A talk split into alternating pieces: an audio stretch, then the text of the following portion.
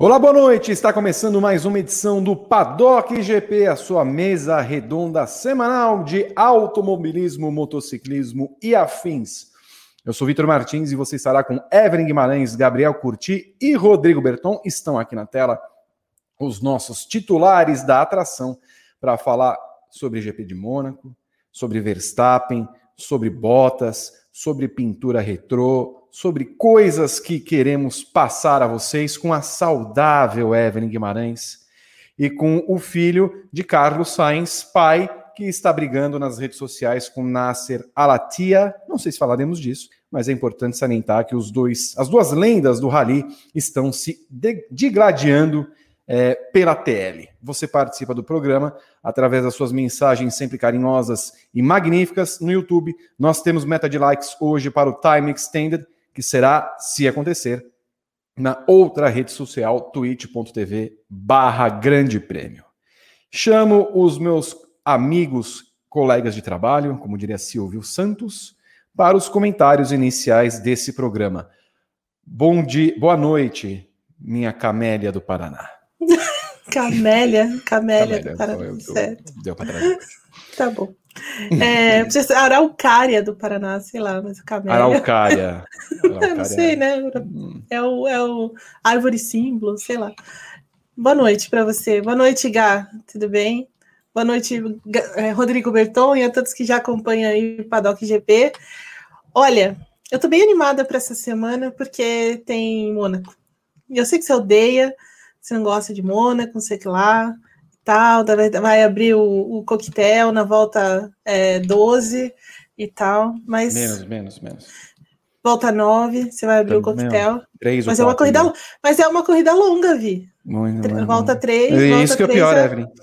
Mas você tem que dar uma chance para a corrida, você não pode, tipo, volta 2, já vou abrir o coquetel, não dá. Eu sei que você tá assim, né, mas... um pouco mais, com mais primaveras no currículo agora, você tá ficando meio sem paciência, né, corta o cabelo e tal, mas assim, é legal ter Mônaco no calendário. Uhum. É? Passou.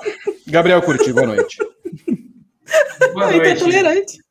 Boa noite, Vitor Martins, Evelyn Guimarães, Rodrigo Berton, todos que estão nos acompanhando aqui. Também gosto de Mônaco, tá?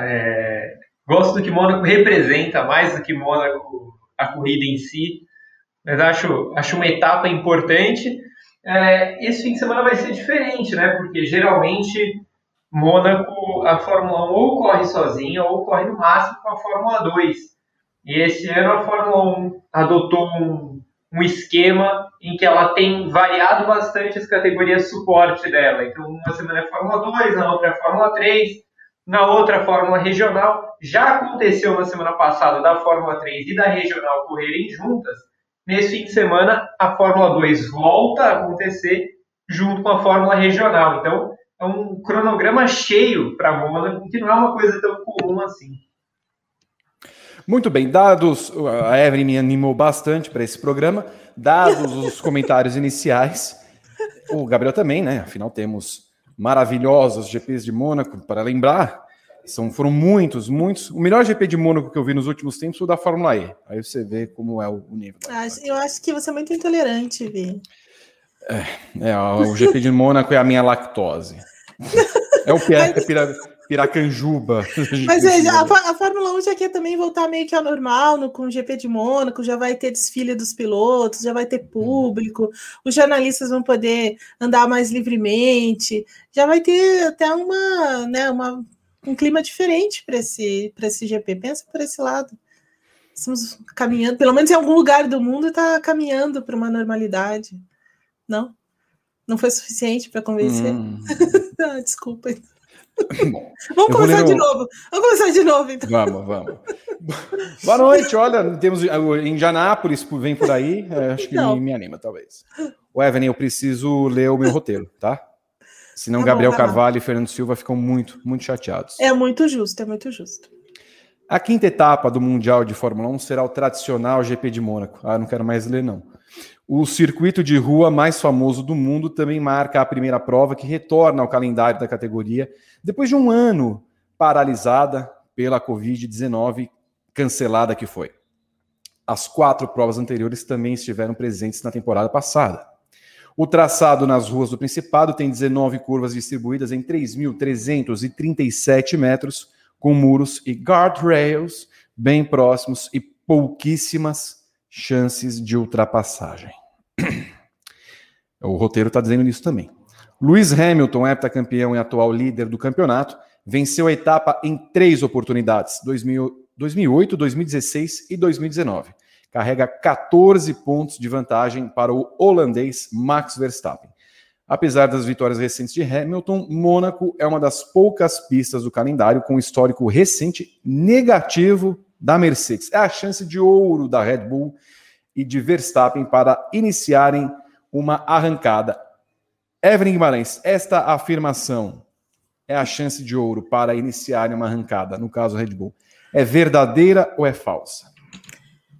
Ah, é verdadeira, dá para colocar como uma chance de ouro, sim. Agora a virada, daí é outra, depende de outras coisas, né? Então é mais ou menos assim.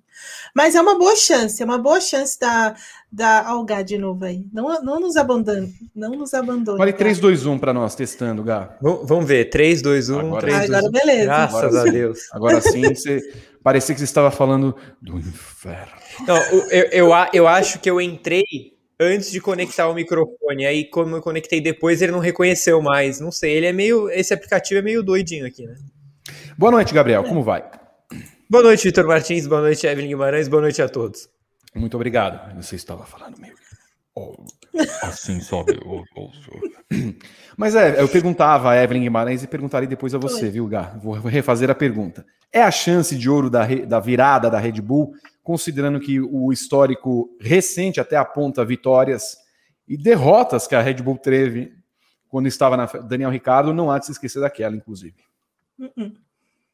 É verdade. Você lembra que a gente estava lá em Indianápolis nesse dia?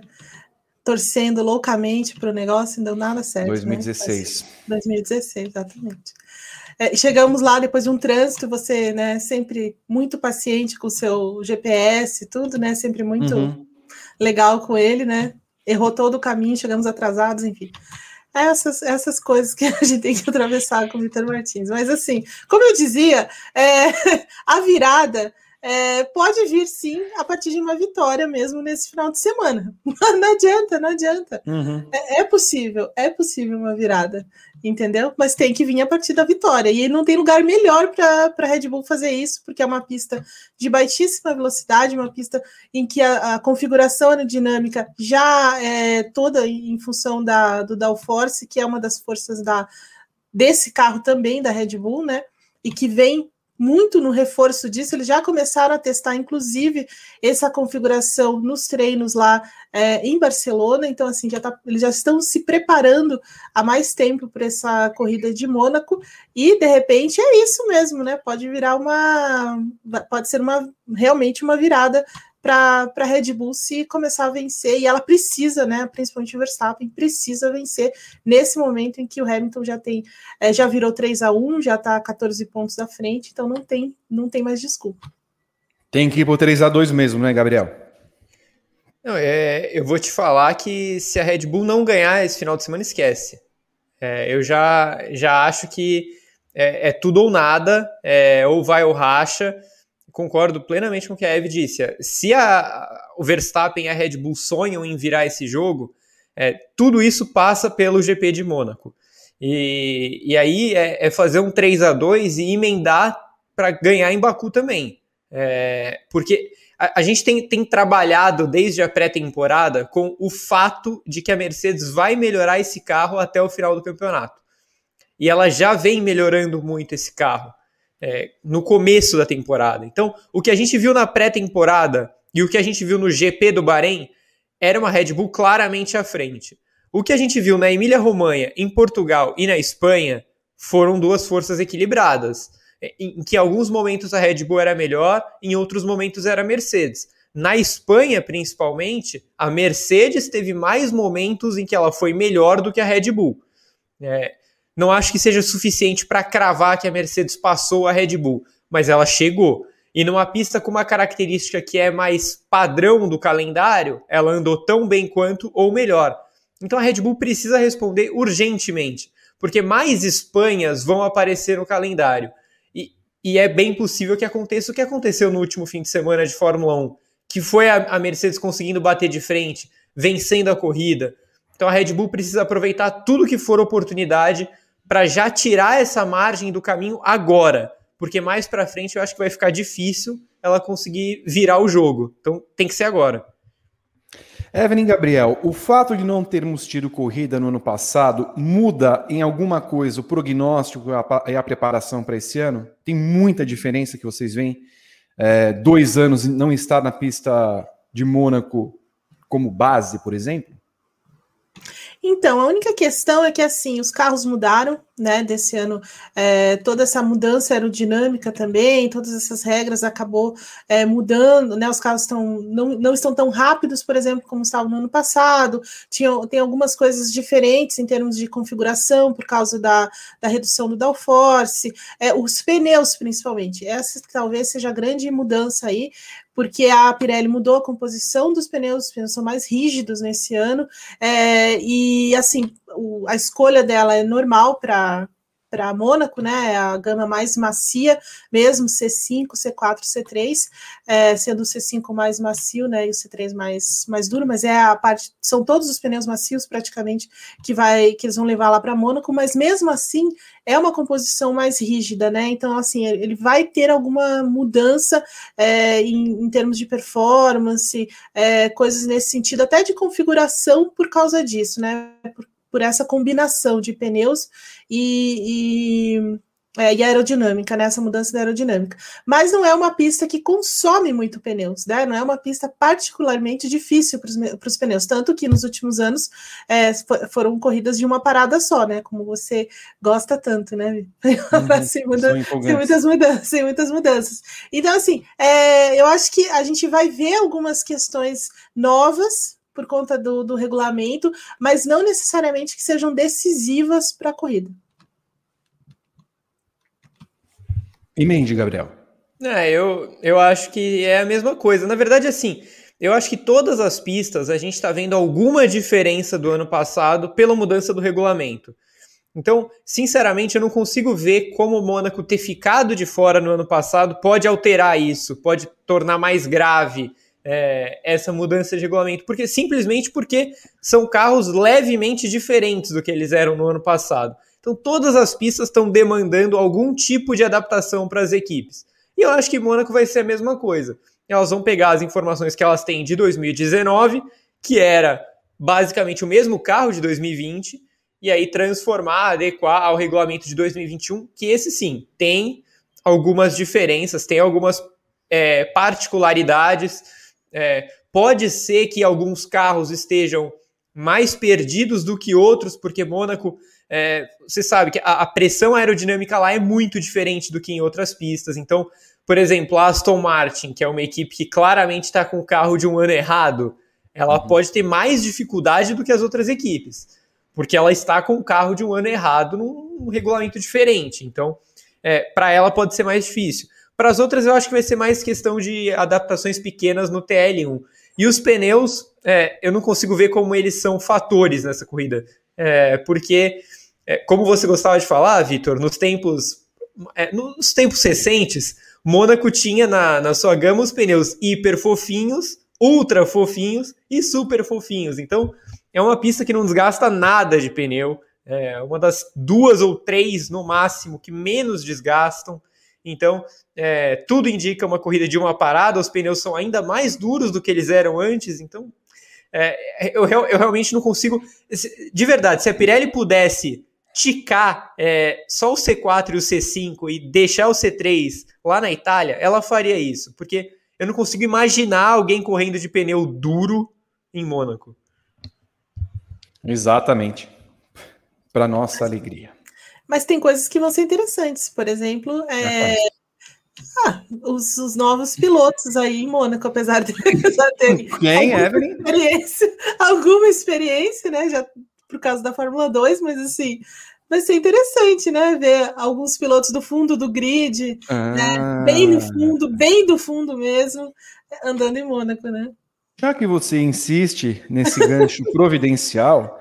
nós teremos as primeiras vezes de Yuki Tsunoda, que não gosta de limites de pista. Odeia. E de Nikita Mazepin, que não gosta de pilotar. Não deve ter muito apreço pelo negócio. É outra situação. São eles as duas garantias de safety car, classificação em corrida, Evelyn? E eu colocaria, sim, e colocaria também o Schumacher nessa. Eu acho que vai ser uma prova, acho que vai ser uma coisa meio de prova de fogo lá em Mônaco, viu? Porque a pista é manhosa, é difícil, né? É, não tem área de escape, né? Não tem nada nesse sentido. Então, acho que os novatos vão sofrer um pouco nesse final de semana. Você compactou... Vai... Perdão, pode falar. Não, só para dizer que sim, vai ser divertido, né? Ver os três andando, mas principalmente o nosso amigo russo, né? Não meu amigo. Você não citou o Latifinho. Ah, tem ele também, né? Verdade. Esquecemos de colocá-lo. Se chover, então, meu Deus do céu. Lindo demais. Lindo demais. Mas espera um pouquinho. Eu não quero... Não tem. Não, infelizmente não. É frio, mas não é chuva. É uma pena. Eu concordo com os novos. Acho boas apostas para o caos, mas talvez o Tsunoda seja ainda mais favorito nesse fim de semana. Porque ele andou em Mônaco. O Mazepin e o Schumacher andaram em 2019 na Fórmula 2. O Tsunoda era novato na Fórmula 2 ano passado. É verdade. Aliás, nós precisamos em algum momento, talvez se tivermos o Time Extended, nós precisamos falar um pouquinho melhor da AlphaTauri. Eu estou um pouco entristecido, mas é um assunto para Time Extended se batermos a meta de 650 likes. Olha, nós falamos dessa previsão inicial para o GP de Mônaco, mas eu quero chamar a atenção para as duas castas que temos em Red Bull e Mercedes. A casta principal, que se forma, claro, entre Hamilton e Verstappen. Eu fiquei um pouquinho impressionado com o fato de Helmut Marko não ter espalhado esterco durante a semana sobre os pilotos e o desempenho que teve, as estratégias e tudo mais e tal. Mas me chamou a atenção, pelo contrário, o fato dele ter elogiado Lewis Hamilton. Devo dizer que estamos surpresos com a forma como Hamilton está fazendo isso. Também em termos psicológicos e como ele conseguiu acabar com a diferença de 6 segundos naquele momento, depois da primeira parada de Hamilton para Verstappen, foi logo, tirou 2 segundos, 3 segundos, 92 segundos. Ele guia demais, foi o que falou o Helmut Marko. E entende que o trabalho da Mercedes, no fim das contas, é muito bom para esse começo de temporada, algo que talvez a própria Red Bull não esperasse. Percebemos isso e sabemos quanta velocidade há na Mercedes. E aí ele fala que Max está relaxado.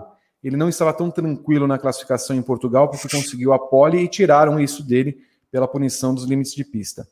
Esse é o Max mais maduro que tivemos. Não deve ter sido o Helmut Marko, deve ter sido uma outra alma que baixou nele para ele estar fazendo elogios assim, mas enfim. Em Imola ele teve o problema no eixo de transmissão, em outros tempos ele ficaria muito irritado. Então isso mostrou que ele se tornou significativamente mais maduro.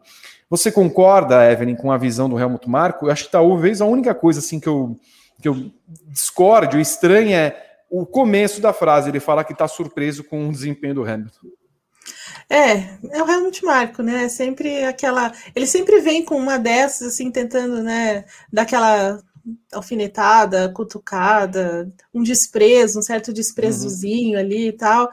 desproposital, né, só para colocar um pouco mais de lenha, porque me parece que nesse momento a Red Bull abriu uma guerra com a Mercedes em todas as frentes, né, era a questão lá da fábrica, né, da empresa de motores, falando sobre a Red Bull, sobre a Mercedes nessas pequenas entrevistas, cutucadas aqui, cutucadas ali, então assim, eu acho que eles estão tentando minar a Mercedes de toda forma, em todo momento que eles encontram, estão tentando fazer uma coisa assim, me parece que é um pouco disso que o Helmut Marko está fazendo aí também, né, querendo colocar a pressão também do outro lado, enfim, tá querendo mudar um pouco o foco, porque na verdade todo mundo esperava muito mais do que a Red Bull vem entregando nesse campeonato, né, e eu também, assim, eu acho que ele tem razão quando ele diz que o Verstappen está muito maduro, realmente o Verstappen está. né? Isso é verdade. Só que o que tá estranhando mais é que, assim, ele realmente está mais maduro e tal, mas ele tá aceitando as derrotas muito bem, né? Então, assim, não sei até que ponto isso é bom, né? O cara aceitar, assim, numa boa, né? Tipo, olha, eu só fiquei lá esperando o Hamilton passar certo, cara, né? Então, assim, não sei até que ponto isso é uma boa jogada nesse momento, né? Porque quando você acostuma a perder, né, assim, para virar esse jogo é mais difícil, né? Então, assim, isso que tá me estranhando mais de tudo, na verdade, nesse início de campeonato. Aliás, só um parênteses, aquela tática de uma parada pode funcionar para Mônaco, né? Pode funcionar. Mas Barcelona não era a coisa mais inteligente a se fazer, e me estranha que Helmut Marko também não tenha, Gabriel, falado mal da estratégia da equipe e tenha preferido um lado mais elogioso, coisa que não é do feitio dele. Isso é o que mais me estranha, ele não ter saído por aí xingando todo mundo, falando que vai rebaixar, ou falando que já desistiu, ou falando que desse jeito vai ter que demitir todo mundo, que é uma coisa que ele costuma fazer quando ele não resolve os problemas internamente, ele resolve expor todo mundo na mídia. Só que eu também enxergo um outro lado aí, que é o fato do Marko quase sempre ter protegido muito o Verstappen, ter blindado muito o Verstappen de tudo. Tudo que a gente fala de Helmut Marko aqui, quase nada se encaixa a relação dele com o Verstappen. Então, se a gente for voltar um pouco no tempo, o Marko falava mal do Ricardo abertamente. Falava mal do Kvyat abertamente, do Gasly, do Albon, já falou do Vettel, do Webber. O final da passagem do Webber foi conturbadíssima também. Ele não gostava do Webber, né? Ele não gostava do Webber. Exato. E assim, e a impressão que me dava é que o Marko nunca soube ter de lidar com o fato dele ter uma dupla de pilotos, e não só um piloto, né? Então, ele tinha o Vettel como favorito dele, óbvio ali, todo mundo sabia que o Vettel era o favorito do Helmut Marko, e aí ele ficou meio que nessa caça do novo Vettel, até que o Verstappen apareceu lá com seus 17 anos, e ele adotou o Verstappen imediatamente. E o Verstappen, desde que o Verstappen tem 17 anos, ele é o favorito do Helmut Marko. E me parece muito claro que ele faz isso que ele fez nessa entrevista, para não pressionar mais o Verstappen nessa briga com o Hamilton. Ele poderia muito bem falar, não, na minha visão, o Verstappen podia ter ganhado as 4 corridas. Ele podia ter falado isso. Se fosse outro piloto, eu acho até que ele falaria. Mesmo eu não achando que o Verstappen deveria ter vencido as 4. E se eu acho isso, eu divido muito mais a culpa com a Red Bull do que com o próprio Verstappen. Eu dou uma parcela muito maior para a Red Bull. Agora, a partir do momento que ele blinda o Verstappen disso, de um campeonato que o Verstappen entra quase tão favorito quanto o Hamilton e tá tomando 1-3, isso mostra claramente que há uma diferença de tratamentos muito grande ali. Eu só acho isso divertido. E a parte do Hamilton, assim, cara, 2021, se você tá surpreso com o Hamilton, eu nem falo nada. Eu queria aqui nesta sala nova que tenho nos complexos das instalações do Grande Prêmio, eu queria ter um piano, o piano que tenho aqui em casa, né, de posse de minha mãe, eu queria ter um piano aqui, né, sabe quando você... Eu não sei por que passou isso na minha cabeça, tipo, você tá lá tocando piano, pô, e abre, tipo, o Verstappen é campeão nesse ano, o Helmut Marko abre a porta e fala, na verdade eu queria contar para vocês que eu sou o pai do Verstappen. Aí faz o piano assim, ó, pam. Porque parece... Ele é mais elogioso do que o próprio Jos. Para mim, tem alguma coisa está mais explicada nessa história. Nós ainda vamos descobrir coisas do passado nefasto dos Verstappen. Helmut Marko é o pai dele. O doutor aprontou das suas.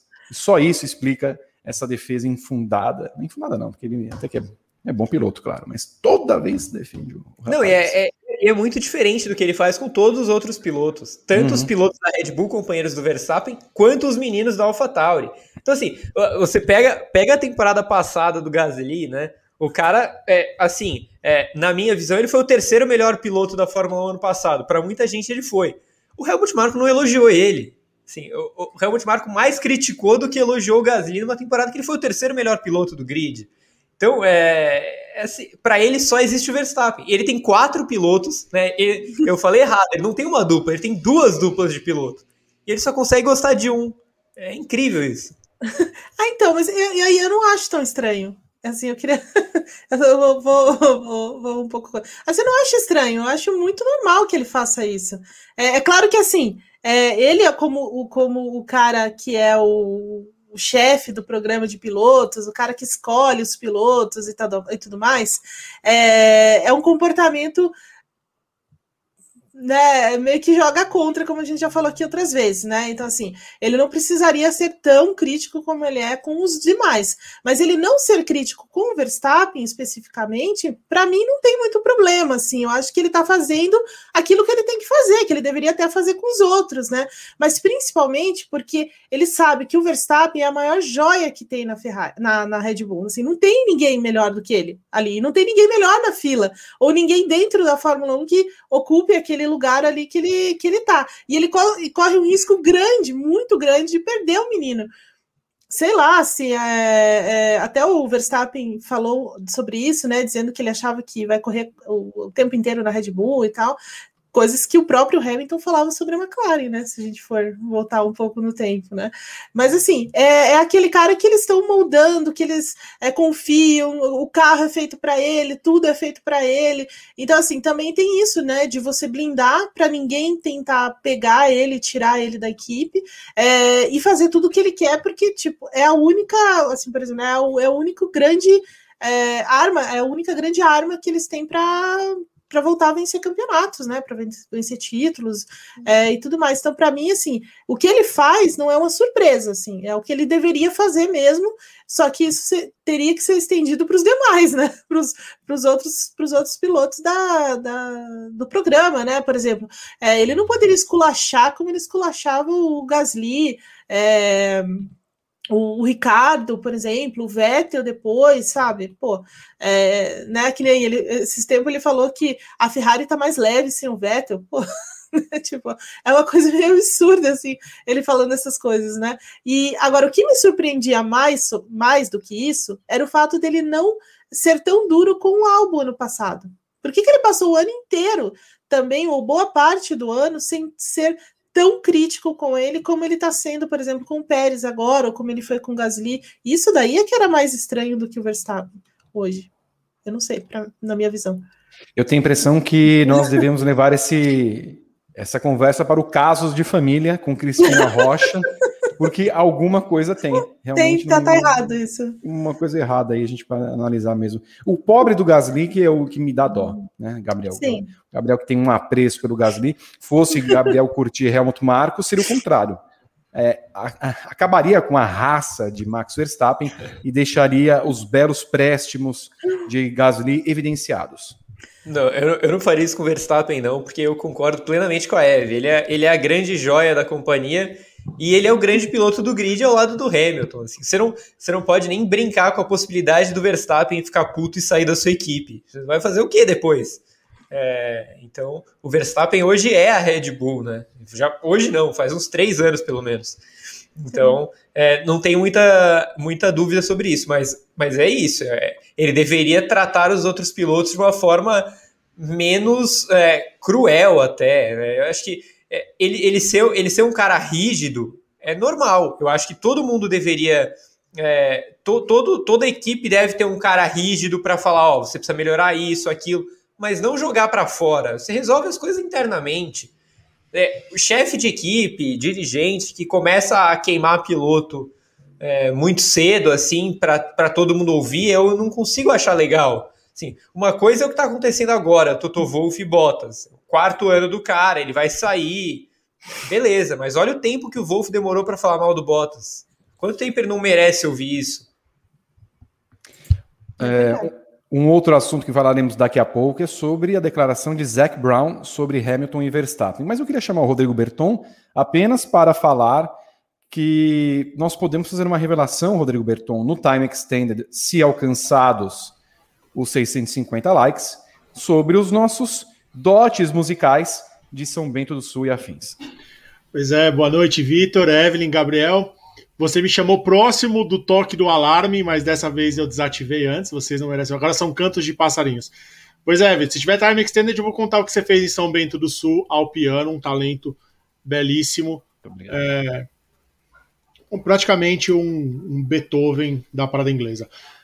Quero fazer um convite para você que está assistindo o programa aqui no YouTube. Se batermos 650 likes, teremos o Time Extended lá na Twitch, nossa nova plataforma de lives. A gente precisa alavancar a audiência lá para conseguir algumas vantagens. Então, terminando aqui o programa, fica aqui o convite, twitch.tv/Grande Prêmio. Não se esqueça de deixar o seu like aqui, se inscrever no canal. Clicando em Seja Membro e escolhendo o plano Hat-Trick ou Grand Chelem, você pode entrar no nosso grupo do WhatsApp. Semana de Fórmula 1, tem bolão, tem Liga do Fantasy, tem galhofa, tem a gente querendo ganhar do Vitor, tem o Vitor liderando o bolão com larga vantagem, ele que é o aniversariante da semana, então a gente pode falar que ele é o líder absoluto em pontos e palpites.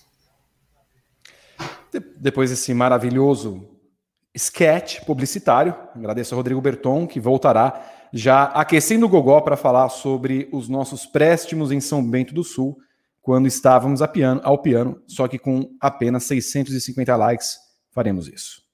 Escuta o Zac Brown, que parece também a dona Vamércia, fala de tudo o tempo todo, gosta de falar o Zac Brown. Deu uma declaração falando que espera uma rivalidade muito grande entre Hamilton e Verstappen, que é uma rivalidade ótima para o esporte, e ter esses dois caras lutando é muito bom.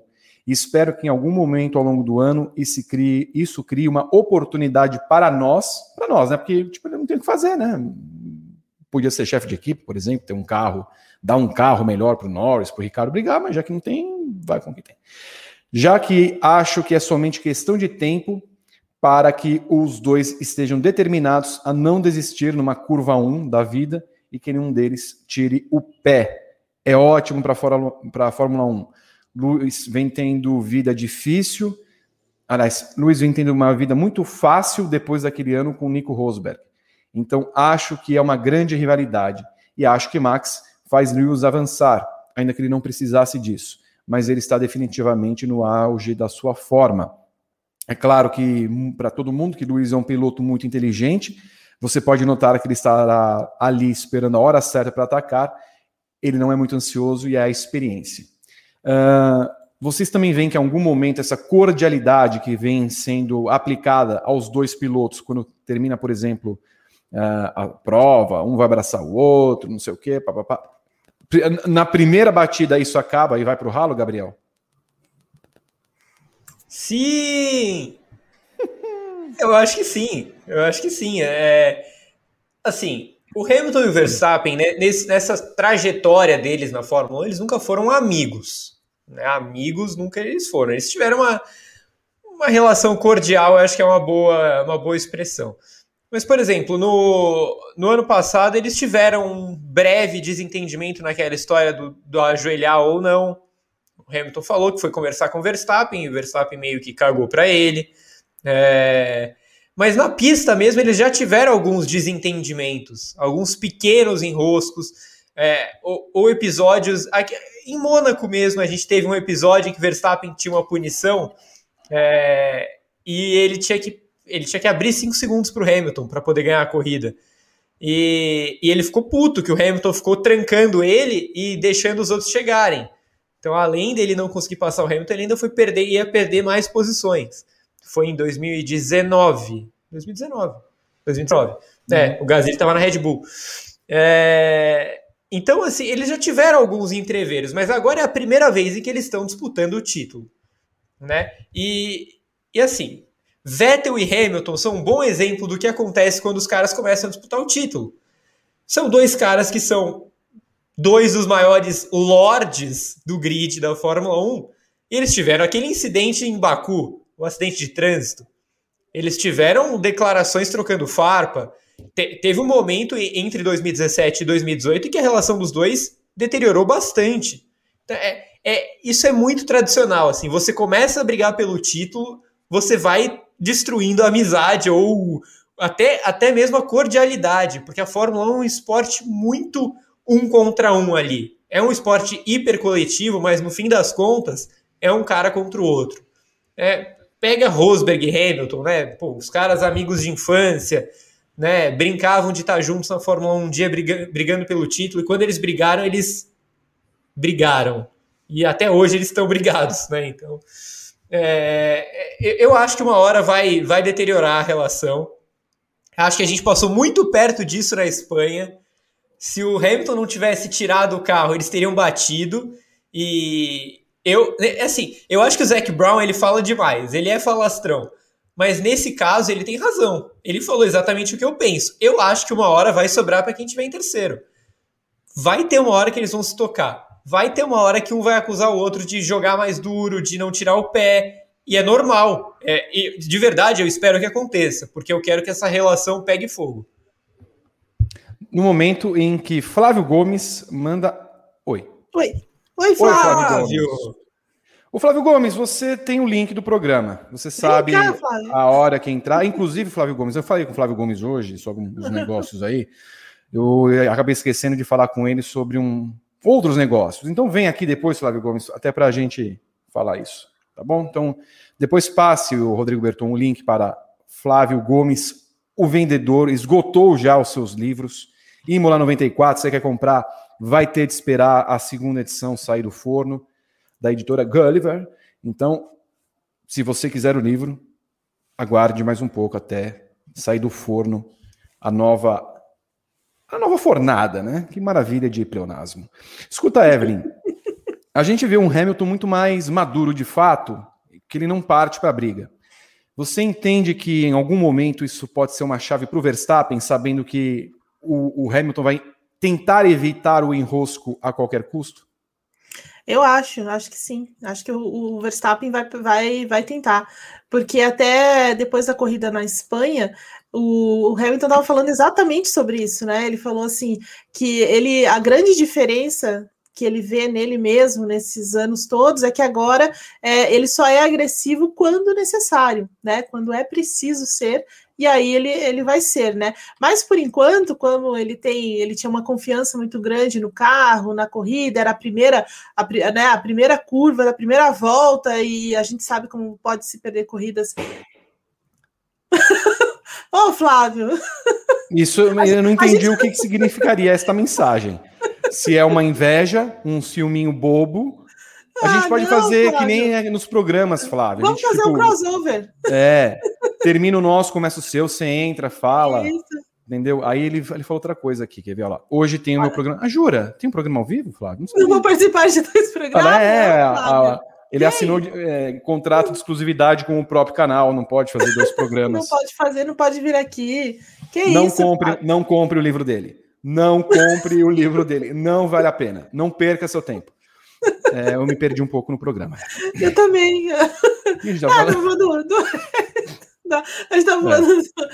do quanto o Hamilton está bem maduro, né? E ele falou isso lá na Espanha, dizendo que ele só é agressivo quando necessário e que realmente ele estava pensando na corrida e, né, acabou deixando aquela portinha aberta ali logo na largada, né? E óbvio que o Verstappen ia colocar o carro, né? Ali nessa disputa colocaria também, e ele não quis brigar mais porque ele estava bem, Flávio.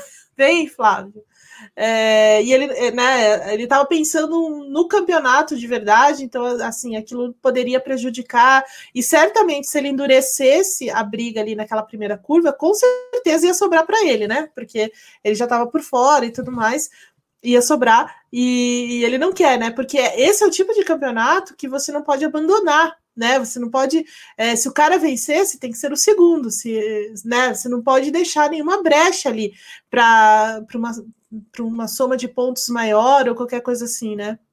E o Hamilton sabe disso. E ele sabe também que o Verstappen vai tentar também esse tipo de manobra em algum momento. E eu acho que o Zac Brown tem muita razão, assim. Eles vão se encontrar, isso é inevitável. Vai rolar um toque, vai rolar uma batida, porque a coisa vai começar a ficar cada vez mais intensa, né? Entre eles também.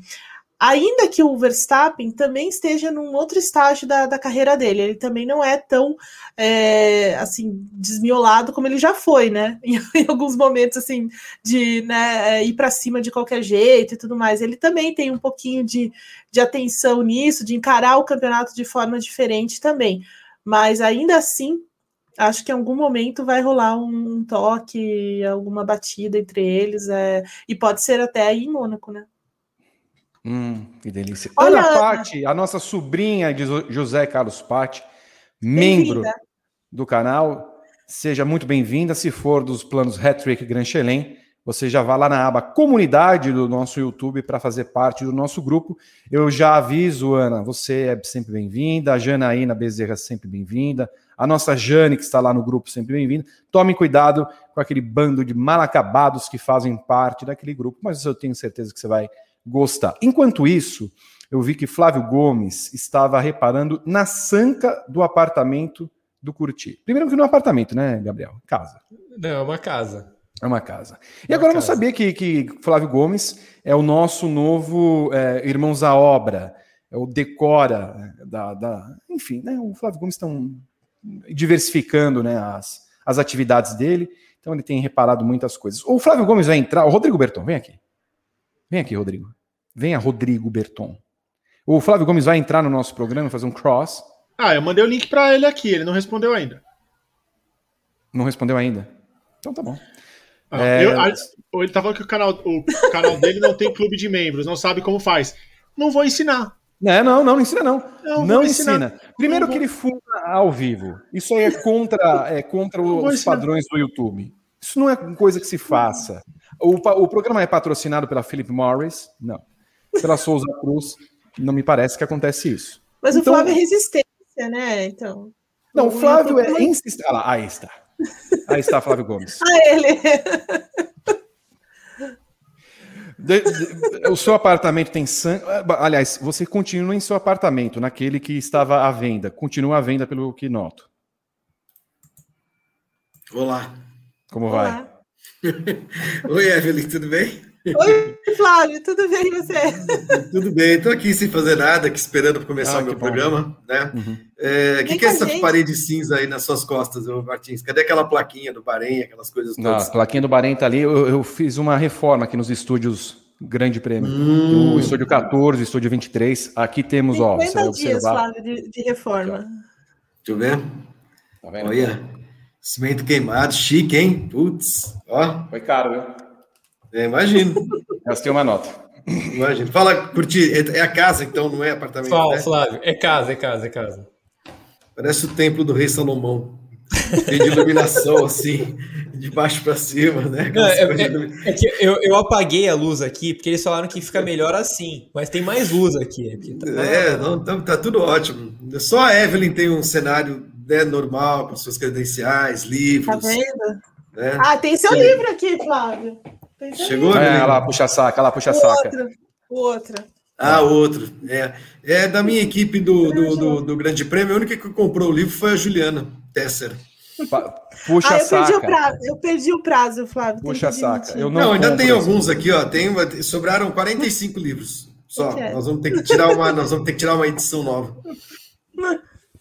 Aqui, tudo bem, Flávio? Tudo bem, senhor. Essa vida de escritor dá futuro? Espera um pouquinho. Fiz uma besteira aqui. Quase que eu mando para um cara o livro que era o livro da revisão, tudo riscado. Puta merda, ia fazer uma cagada. Bem que eu não... Ele ia vender daqui a uns 10 anos e ia ganhar um dinheiro. Olha aqui, ó. Aqui, ó, revisão, tá vendo? Escrito aqui, ó, revisão. Tudo rabiscado, tudo. Quase que eu mando o livro errado pro cabra. Nossa senhora. Eu cometi três erros factuais no meu livro. Quer dizer, então quem comprou o livro já... Não, olha só, Gabriel, em que equipe corria o Piquet em 85? Não era BMW, não era... Lembra, Gabriel? Uhum. 85. Era ele correr na Braba, né? É Braba. Eu escrevi que ele corria na Williams. Eu tenho que corrigir. E aí... deixa eu ver se estou mandando o livro para o cara certo aqui. Pera um pouquinho. Mais um segundo. Aí escrevi que o O Berger, em 90, corria pela Ferrari, ele já estava na McLaren. Não vai mudar muita coisa também, entendeu? Não muda porque a pessoa vai ler o negócio, ela quer se informar corretamente. Mas não é bem uma informação importante, relevante, assim, entendeu? Tá lá só no meio do texto, entendeu? Você está me lembrando um certo escritor, cujo sobrenome se parece muito com o meu, e lembra que ele fez um livro com o Marcelo Duarte? Putz, não, peraí, né? Não, aí você tá demais, filho. Eu acho que você tá indo para esse caminho. Não, mas é caminho, gente, livro, qualquer coisa, né, de escrever é uma fábrica de erro, né? A gente lê, relê, passa por revisão e não sei o que e tal, e aí quando você vai ver, eu menciono uma cerveja, Evelyn, você que gosta, chama Morte Súbita, né? Que era uma cerveja com aroma de cereja. Pergunta se não saiu cerveja com aroma de cerveja. Ó, o Rafael, o nosso assinante, Rafael Chaves, ele também achou. Não, Rafael não é assinante. Não é... Se não é assinante, vai ser. Achei um erro de português, Flávio. Certamente a votação. Depois você manda. Diz aí a página. Não, fala já que eu já estou com o livro de revisão aqui, ó. Já vou resolver. Mas digitação, certeza. Como é que é? Não, a digitação de português não tem um erro de português grotesco, que eu escrevi acessório de carro com dois S e dois S, com 4 S. Grotesco. Isso aí é costume de falar com o assessor, né? Mas eu acho que tem um pouco disso mesmo, viu, Gabriel? Mas não tem desculpa, cara. Não adianta. Sim. Erro é erro, né? Então já está corrigido aqui para a segunda edição. Então, mas... é uma coisa, mas olha, foram 20 dias que eu e a Laene ficamos aqui em casa sem fazer outra coisa. Se eu estiver atrapalhando a conversa, vocês me dizem, viu? A não ser mandando livro, cara, botando no envelope, fazendo etiqueta, autografando. Eu tive que despachar 2.448 livros com esses 4 que estão aqui. Isso estava acima das suas expectativas ou não? Vitor, livro no Brasil, cara, é assim, eu decidi escrever livro a primeira vez quando eu conversei com o Trajano, que ele tinha acabado de lançar um livro dele chamado... Aquele primeiro livro dele, como é que chamava, gente? Não é do América, não, né? Não é o do América, ele tinha lançado, aquele que ele reencontra uma ex-namorada e tal. E aí ele lançou pela Companhia das Letras, e eu estava falando com ele e tal, e ele falou assim, não, o livro no Brasil, cara, eu perguntei para ele quantos tinha vendido, né? Ele falou assim, se a gente vender 3 mil livros é um best-seller. Foi 3 mil só, mas não é possível, né? 3 mil, a gente está falando em números hoje de internet, que são números sempre gigantescos, né? 200 mil seguidores, a menina lá, a Juliette, ganha 465 mil seguidores por dia no Instagram, 465 mil, daqui a pouco não vai ter gente no mundo para seguir a menina. E aí o Trajano me fala em 3 mil. Aí eu resolvi lançar o meu primeiro livro, lá, o Dois Cigarros, o meu primeiro romance. Não sei se vendeu os 3 mil, acho que não, nesses 3 anos. E esse livro aqui, vendeu 2.400 livros em 2 semanas. E aí lá na editora ficaram 500 livros lá em Minas e venderam todos também, todos foram vendidos em 2 semanas. Dois Cigarros então, você ainda não encontra para vender? Tem lá no site da Gulliver. Tá. Mas é outro público, né? Que era um negócio muito louco isso. Outra coisa que eu percebi, essa história de autógrafo. Nem quer comprar autógrafo, não quer comprar livro. Eu vou começar a vender autógrafo. Porque, assim, tem gente que fala assim, ainda dá para comprar autografar? Eu falo, não, já foi. Então não vou comprar. Então você queria o quê? O livro ou queria o autógrafo? Entendeu? É uma desgraça, bicho. Então eu autografo todos os livros. Um por um. Uma dedicatória, não sei o que e tal. Mas foi acima, sim. Foi um pouquinho acima. A gente vendeu os 3 mil muito rápido. Muito rápido mesmo. Ô, Flávio, com a segunda... A segunda... Edição, você vai fazer de novo com autógrafos? Não, porque assim, porque quem comprou logo depois que esgotaram, né, os livros que eu tinha para autografar... Vai ficar meio puto agora, né? Se voltar a autografar. Claro. O cara já comprou da editora. E depois eu não aguento mais mandar autógrafo, escrever autógrafo, mandar ir no correio. As meninas do correio não aguento mais ver minha cara. Então, não. A gente pretende lançar essa segunda edição, mas para atender o pessoal que ainda procura, né? E tem gente que procura. Tem gente. O nosso Renato Ribeiro pergunta se não dá para comprar o autógrafo. Comprar o autógrafo. É, só eu acho autógrafo. Que sim. Compra só o autógrafo. Vou começar a vender autógrafo. Você abre e faz... Hoje é moda, Flávio. Faz uma conta no PicPay, as pessoas te mandam dinheiro lá. Não sei porque as pessoas gostam de mandar dinheiro pelo PicPay, mas enfim. Faz isso. Você vende um autógrafo por R$18,90, digamos assim. Mas é, uma outra coisa que eu vou ter que fazer é uma... Quando eu fizer o meu próximo livro, tá? Vou fazer uma lojinha, né? No PicPay ou no PagSeguro, uma coisa assim. Porque é uma maluquice, né? Eu fiquei vendendo livro por e-mail. Aí, assim, o cara escrevia, mandava um e-mail. Eu não respondo. Depois de uma certa hora, eu não respondia, mas, recebi o pagamento. Não, deixava, ficava na fila lá para mandar. Aí o cara mandava o mesmo e-mail 5 dias depois. Entendeu? E eu jogava na minha caixinha de livros para ser enviado. Aí, o que aconteceu? Teve cara que recebeu 2 livros, né? O cara que recebeu 2 livros. Ele mandou um e-mail num dia, mandou um e-mail também depois de 5 dias. Aí eu fiz devolver. Não vai ficar de graça, não. Ou você paga de novo ou devolve. Os caras devolvem. Teve um que deu de presente, pagou de novo. O outro vai devolver. É. Você não encontrou um método mais fácil para fazer essa venda de livro? Tosco. Totalmente tosco. Eu notei. Não encontrei. Até mas você perdeu um pouquinho de tempo de vida, né? Com isso. Nossa, você não faz ideia, Vitor. Não faz ideia. Agora, tem uma coisa que, assim... Se você faz um esquema de respostas automáticas e tal, bababá, tudo bem, você vira um e-commerce como qualquer outro. Essa coisa de vender diretamente para as pessoas, sabe, falar com as pessoas, é legal também. É legal, o cara manda um e-mail, pô, bacana, te lia no jornal, não sei aonde e tal. Aí quando eu vou mandar a dedicatória para o cara, não mando uma dedicatória padrão, entendeu? Eu falo assim, legal que você me lia no jornal e tal, por isso que dá trabalho. Mas acho que as pessoas gostam desse tipo de proximidade, né? Com quem escreve, com quem... Acho, não sei, sei lá, pode ser que eu esteja falando besteira. Mas teve, semana passada, eu e a Laene pegamos alguns endereços aqui mais próximo de casa, entendeu? E fomos entregar livro pessoalmente. Foi mó barato. Vocês não filmaram isso? Não filmamos. Eu também não tenho mais saco para ficar filmando tudo que eu faço na vida, entendeu? Mas devia ter filmado porque foi engraçado. Teve um cara que chegou o livro às 9 da noite, tá chegando na porta da casa do cara, na rua França Pinto, aqui na Vila Mariana. Aí ele toca a campainha, desce o cara lá, não entendendo nada, uma menina toda de preto, cheia de tatuagem, e um cara num Audi entregando o livro. Aí ele pegou o livro e subiu. Aí quando ele percebeu, era eu. Foi engraçado. Você não saiu do carro, ele não viu. Não, porque às vezes eu... Não, mas dá para ver dentro do carro. Mas é porque o esquema do nosso furgão lá era eu dirigia, a Laene entregava, entendeu?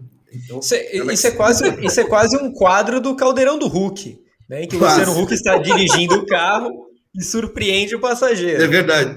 Teve um que, quando a gente foi entregar ali, aqui na Vila Mariana também, o cara saiu, ele olhou e falou assim, você não é a Laene? Ele conhecia a Laene de rede social, de ver foto nossa e tal. Aí o cara ficou todo animadinho, todo emocionado. Foi bacana, foi legal. E a gente economizou R$10 em cada frete, entendeu?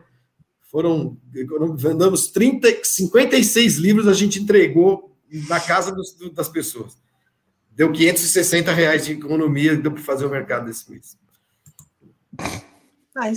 O mercado tá caro. Mas tem que registrar isso daí, Flávio. Dá um pois é. O meu editor falou, pô, você tinha que filmar, os caras recebendo, não tinha que filmar nada, meu saco. Uma porra, não. Dá um frio desgraçado, eu de gorro, entendeu? Não fiz nada disso, filmei nada. Você nunca foi para lugar frio, por exemplo, Madonna de Campilho, nunca teve nenhum problema com isso, filmagem. Mas lá nada. Tinha tudo aquecido. Quentinho, entendeu? Né? Quentinho. Imagina. É que o Vitor, ele acha que fica tudo no frio, sabe, Flávio? Não, baixou de 18 graus, eu proibiria a existência humana. É horrível. Mas lá, esses dias aqui tem feito bastante frio. Hoje fez um solzinho aqui em São Paulo. A Evelyn tá em Curitiba, né, Evelyn? Tô em Curitiba. Faz frio. Mais ou menos. O seu próximo livro, Flávio, vai ter relação com Fórmula 1, com automobilismo? Não. Até por ter vendido mais, ou você vai fazer romance? Não, eu vou fazer um outro romance, mas tá óbvio, né, Vitor, que existe um nicho para livros de automobilismo, ficou muito óbvio isso. O Rodrigo Matar vendeu bastante também, o Saudosas Pequenas, que é um livro muito bom, mas é uma edição cara, né, uma edição porque tem muita fotografia, é mais caro de fazer. Esse livro que eu fiz aqui, nós não compramos nenhuma foto. A única foto que tem é essa aqui da capa, que eu mesmo que tirei, entendeu? Para não pagar para ninguém. E aqui, essa fotinho aqui, eu botei, é de 88, já prescreveu quem tirou a foto, também não vai cobrar. Acho que é o Fernando Santos, foi um fotógrafo lá da Folha, que eu não sei nem se está vivo, gente, tomara que esteja, mas ele já era velhinho na época. Torço para que esteja e que cobre. Não tem nada de prescrever, não. Não, mas eu botei crédito, eu botei o nome dele aqui, Fernando Santos e tal. Muito bem. E tem então, previsão para o lançamento? Não, agora eu preciso tirar uns dias de desintoxicar de livro, de tudo, né? E começar a organizar, porque um romance não é uma coisa que vocês querem. Esse livro foi rápido de escrever, Vitor. Eu escrevi em 3 meses, 2 meses e meio. E são textos inéditos, assim. Claro que tem um ou outro texto que eu usei trechos de coisas que eu tinha publicado no blog. Que o blog tá às moscas, né? Ninguém mais lê blog. Só eu escrevo blog e ninguém lê. Então, como ninguém leu mesmo, então eu peguei de lá. O texto é meu, foda-se. Então, eu usei algumas coisas do blog, pouquíssima coisa. Mas foi rápido de escrever, não foi difícil de escrever. Esse livro foi um livro... As histórias estavam na cabeça, era só sentar e escrever e beleza. Mas um romance já é outra coisa, né? Você tem que elaborar mais uma história, blá, blá, blá. E não vai vender a mesma coisa. Não sei nem calma, você precisa ter calma. Não é? Você é que nem o canal. Lembra quando você criou o canal? Não, se o 5º vídeo não der nada, eu vou parar com o meu canal. Como é que está o canal? O canal tem 27, não sei direito. Acho que 27 mil pessoas que seguem o canal. Eu gosto das lives, Gosto das lives, porque as lives os caras ficam mandando superchat. Aí quando acaba, assim, eu gosto quando acaba, porque a gente aperta encerrar, aí vem um balanço, já vem o valor que você ganhou no troço.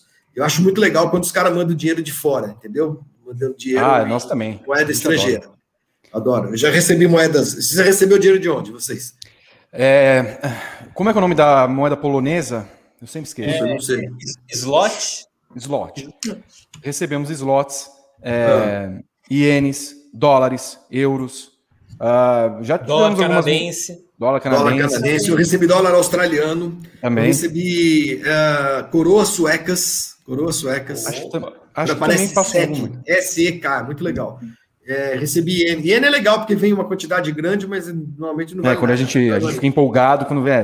279 mil ienes. Aí você vai ver, dá 13 centavos. Né? Que mais? Pesos chilenos. Pesos chilenos recebi também, curti. O cara que, aliás, foi o maior superchat que eu recebi até hoje, o cara mandou em pesos chilenos. Ele deve ter botado um 0 a mais lá, sei que ele. Mas aí, o mês é morto, devolver, né? Ué, não tem como. Eu percebo que você tem feito as lives para arrecadar recursos financeiros, é isso?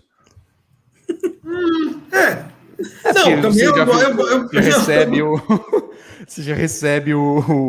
Não é isso. É legal de fazer também, Porque assim, eu tenho feito depois das corridas, né? E dos treinos também. Quando vocês já fizeram tudo, já fizeram ao vivo, já fizeram programas, o cacete e tal.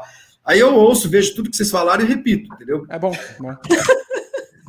Faço tudo igual. Mas você tem feito aos sábados e domingos? Sexta, sábado e domingo. Essa semana é quinta, sábado e domingo, né? Ou em casos excepcionais, que até agora não aconteceu nenhum. Mas é sempre às 7 horas?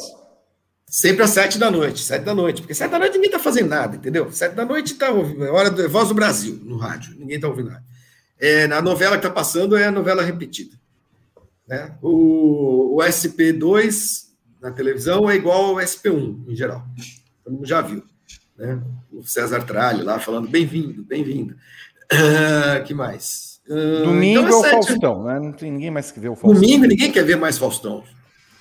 Até porque ele quer ver mais o Faustão. Ele está saindo, ele vai embora do canal, ele não aguenta mais aquilo.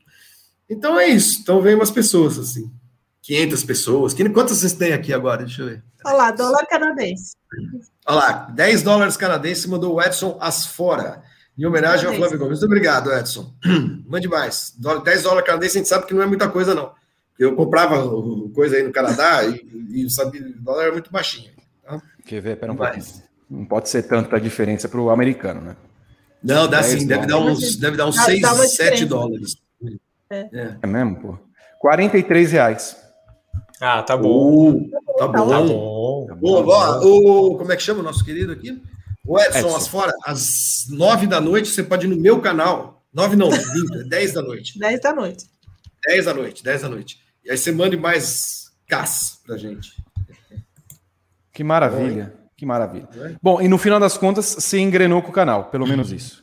Não, aí a semana passada, pela primeira vez, eu deixei de fazer o vídeo de sexta-feira de carrinho lá, porque não deu tempo, ninguém percebeu, também ninguém reclamou. Quem que vai reclamar? O dono do canal sou eu, vou reclamar eu comigo mesmo, então não tem problema. Vitor Martins faz isso também, viu? Vitor Martins, na sexta-feira na Twitch, é um dia nebuloso. Ele faz toda a programação, sabe, Flávio? Vamos falar, né, Gá? E ele falta. E ele não faz, simplesmente ele ignora, assim, sabe? É muita coisa, né, gente? Na boa. É muita coisa. É Twitch, é live de Instagram. Para ele não é, Flávio, para ele não. Não, para ele não, assim, eu sei. Mas, enfim, do que vocês falavam antes? Da vida, a gente fala da vida. A gente tava falando muita coisa da vida. Tava falando da dança dos famosos. Que mais a gente tava falando? Quem quer comprar meu livro, tem que mandar um e-mail para mim, vocês que estão aí na coisa, porque os livros lá na Gulliver já esgotaram e eu ainda tenho uma caixinha aqui. Vou botar aqui meu e-mail. Bota na tela aí, Bertão também. Aí, ó, já botei, pronto, beleza. E aí é só escrever para mim e eu me consulte como é que faz, como é que não faz, eu explico. Agora eu tenho uma grande dúvida do que está acontecendo. Cadê o Berton? Eu acho que ele caiu, fui eu que coloquei esse e-mail na tela. Ah, que maravilha. É bom saber que o Berton deu gato no programa, então, não está mais entre nós. Peraí, eu não sei o que aconteceu. Aqui eu não sei se a gente conseguiu registrar o superchat do Edson, porque acho que o Rodrigo Berton não está mais entre nós. Sumiu o Berton, é? Acho que foi o passamento. É terrível. Ele falou que está travado aqui, ó. Trabalhando em atualizações, 30% concluído. Não desligue o computador. Mandem mais superchats aí, vai, por favor. Pessoal, enquanto o Berton não volta, a gente só vai trabalhar com superchats, vai, gente?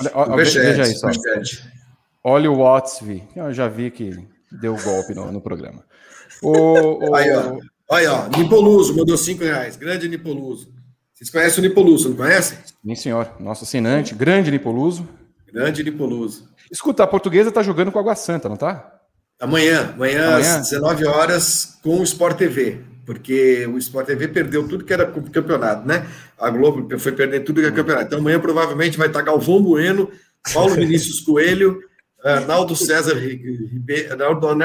Coelho e... Marcos, fazendo Portuguesa e... Eu falo, que eu acho ótimo. É bom que compete com a Libertadores, né? Já é uma concorrência... Amanhã tem Libertadores também? Quem já joga amanhã? Peraí, deixa eu ver, mas terça-feira é o dia que mais sai do jogo. Tem, peraí, já te falo. Vou abrir aqui. Eu sei que o Atlético joga quarta na Sul-Americana. Peraí.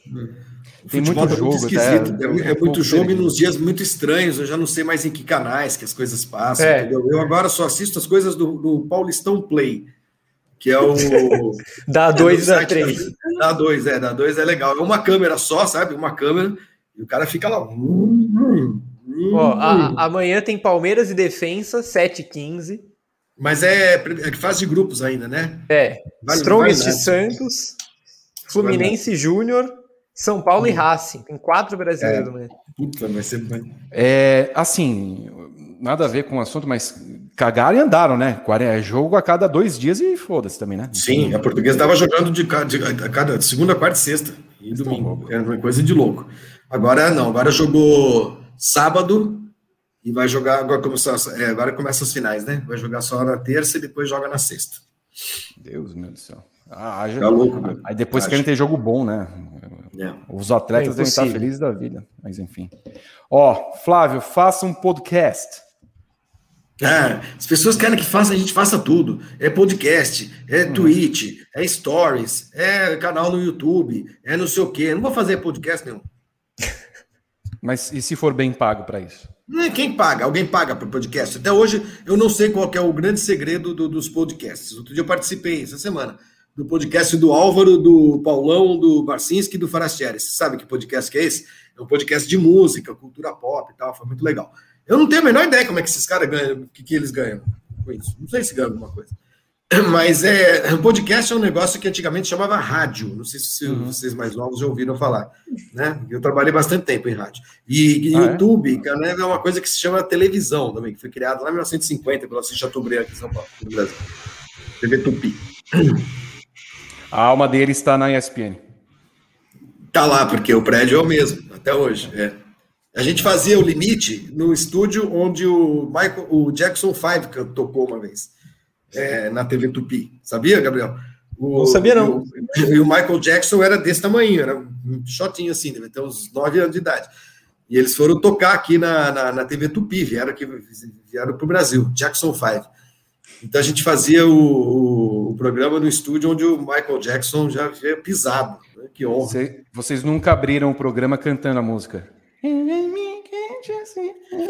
Eu não lembro as músicas, eu não lembro, nunca fizemos isso, mas devia ter feito isso, o João podia ter feito, mas eu não lembro as músicas do Jackson 5, eu lembro do Michael Jackson, se bem que se eu escutar alguma é capaz de eu lembrar, sim. Jackson 5. Alex, você falou do João, ele tá bem? Você tem falado com ele? Ou não? Tá bem, tem falado, tá bem, tá ótimo, ele fez um acordo com o canal, Eu pensei em outra coisa aqui. Não, fez um acordo legal para ele, bom. Tocou lá no como é que chama? The Voice. Ele me contou em dezembro, no final do ano ele tinha me falado que tinha que ser um segredo total. E foi bem bacana, né? Foi bom para ele. Pena que, assim, não sei se resulta em alguma coisa, porque ninguém tá podendo fazer nada, né, cara? Ninguém tá podendo ir num bar, ninguém tá podendo tocar para ninguém. Enfim, estamos aqui esperando apenas... Esperando a morte chegar, como dizia o Raul Seixas, né? Enquanto não podemos nos vacinar. Rogério Júnior, R$5. Abraço a todos. Flavinho, já corri em Londrina? Já corri um monte de vezes. Várias vezes. Londrina é bem legal de correr. Bem gostoso mesmo. Olha, só chegar... Todo mundo... vocês guardem esse dinheiro aí pro meu superchat lá, hein, os seus pangaré. Mazepin é o pior conjunto piloto-cidadão da história da Fórmula 1? Olha, depois das últimas aparições do nosso querido tricampeão mundial, talvez eu refaça meus pensamentos a esse respeito. Esse Mazepin é só um moleque, é um fedelho, é um bostinha, só isso. Que gostoso. A gente estava outro dia perguntando se ele era o pior dos últimos 20 anos, aí como a gente foi levantar os nomes, nossa, teve piloto ruim. Teve gente ruim. Teve Yuji Ide, Will Stevens. O Yuji Ide teve a carteira caçada em 4 corridas, é muito difícil ser pior que isso. Ele diz que ele tem um perfil, né, Curti, que ele usou ele mesmo, né? É, exatamente. O máximo, muito bom. Baumgartner, lembra? Zolto Baumgartner. Húngaro, Gaminardi. Isso. Gil Harianto. Arianto, de onde era esse cidadão mesmo? Indonésia. Nossa, como é que pode? Correu na merda. Eu não lembrava. Alex Jung. Eu jurava que eu não lembrava do Malaio correndo. Não, teve coisa. Só criaram nos últimos 20 anos, né, Vi? Não. Você tava achando que era nós. Não, eu achava que o Rio Harianto tinha sido reserva. Falei, não é possível que esse cara... Não, chegou a correr de que era mesmo, Gabriel? Menor, ele fez metade da temporada, o dinheiro acabou e o Ocon entrou no lugar dele. Isso mesmo. Você vê. Aproveitando o gancho, Flávio Gomes, você acha que o Ocon tem alguma chance na Mercedes? Olha, eu tenho acompanhado o que vocês mesmos têm dito, que o Russell, por mais que a gente admire, o menino é bom, isso, aquilo, parece que ele pessoalmente é meio chatinho, né? Meio mala, meio metidinho à besta e tal. Aí teve aquele episódio com o Bottas, que foi um episódio... ruim para ele, com certeza, e aí colocaram o Ocon de volta no hall aí de especulações para o futuro na Mercedes. Sendo honesto, sim, com vocês, eu não vejo nada demais no Ocon, sinceramente. Não é ruim, claro que não é ruim, tem suas qualidades, mas eu não acho que seja um piloto para correr na Mercedes. Eu acho que o Russell é. Russell, inclusive, quando ele sentou no carro no ano passado para fazer aquela corrida lá no Bahrein, era para ganhar a corrida, né? Era para ganhar a corrida. Sim. Agora, depende, parece que a personalidade do menino é bastante, eu não conheço pessoalmente. Então, parece que ele é meio entojadinho, precisariam dar uma enquadrada no cara Porque uma coisa que é muito clara na Mercedes é que ambiente de trabalho é uma coisa meio zen, né? Assim, Hamilton acende incenso, blá blá blá, não sei o que, Toto Wolff, pinta o carro de preto, pinta o carro de preto, pinta o carro de rosa, pinta o carro de rosa, faz, tá tudo bem.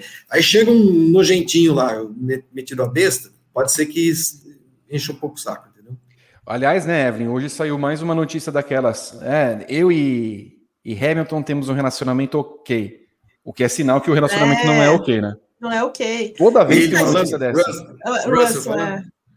Mas muita gente fala sobre isso mesmo, que ele tem uma personalidade assim meio chatinha, e ficou muito claro no negócio lá, naquele incidente entre ele e o Bottas, né? Na Emília-Romanha, que ele já chegou partindo para cima do pobre do cara, não tinha nem, o Bottas nem sabia onde estava ainda e ele já estava tomando. Eu naquele dia eu defendi o menino falando que assim, defendi numas assim, ó, não vamos também colar uma etiqueta no moleque, né, do negócio. Coloca aqui e fala assim, o cara é um escroto, um mau caráter. Não é. Acontece, os caras ficam, né? Acontece. O que mais me deixou meio assim, meio com a pulga atrás da orelha é o pós, né? As entrevistas dele. Então assim, e então, ele tomou uma enquadrada do Toto Wolff, né? Depois tomou a puta enquadrada. Vai correr de Clio. Copa Clio. Achei o máximo. Lembrando a Copa Clio, achei demais. Que ele tá mais pra Copa Clio do que pra Mercedes, né? Porra. Sim. É. Mas então, o que parece claro é que o Bottas não vai ficar, né? Parece claro pra mim desde que ele chegou. Agora, todo ano os caras vai ficando... Não incomoda ninguém. E teve esse episódio aí dessa corrida de Barcelona que eu acho que estão exagerando um pouco. Ele atrapalhou o cara. Eu achei, naquele momento da corrida ali, que ele deu azar, o Hamilton, de pegar o Bottas num miolinho ali que era meio chato, entendeu? Meio chato mesmo de passar. Não achei que ele fez nada de propósito, vou sacanear, vou brecar o cara. Não, você sabe por que não foi, o Gomes? Porque eles falaram isso na reta. E o Bottas podia ter aberto ali. Entendeu? Foi um momento em que ele poderia... Bom, não estamos em estratégia, não é para atrapalhar, não atrapalha. O Hamilton estava colando ali na reta. Ele demorou 10 curvas para fazer isso. Entendeu? Ele tinha duas ou três oportunidades para abrir. E depois até o Toto falando, olha, escuta, ele deu uma fechada ali, que se a gente perde a corrida por causa daquilo, ia dar uma... não pega bem. Mas assim, eu também não acho que tenha sido uma coisa tão deliberada. Assintosa. Assim. Assim, vou foder a corrida, desculpa. Vou estragar a corrida do cara. Não.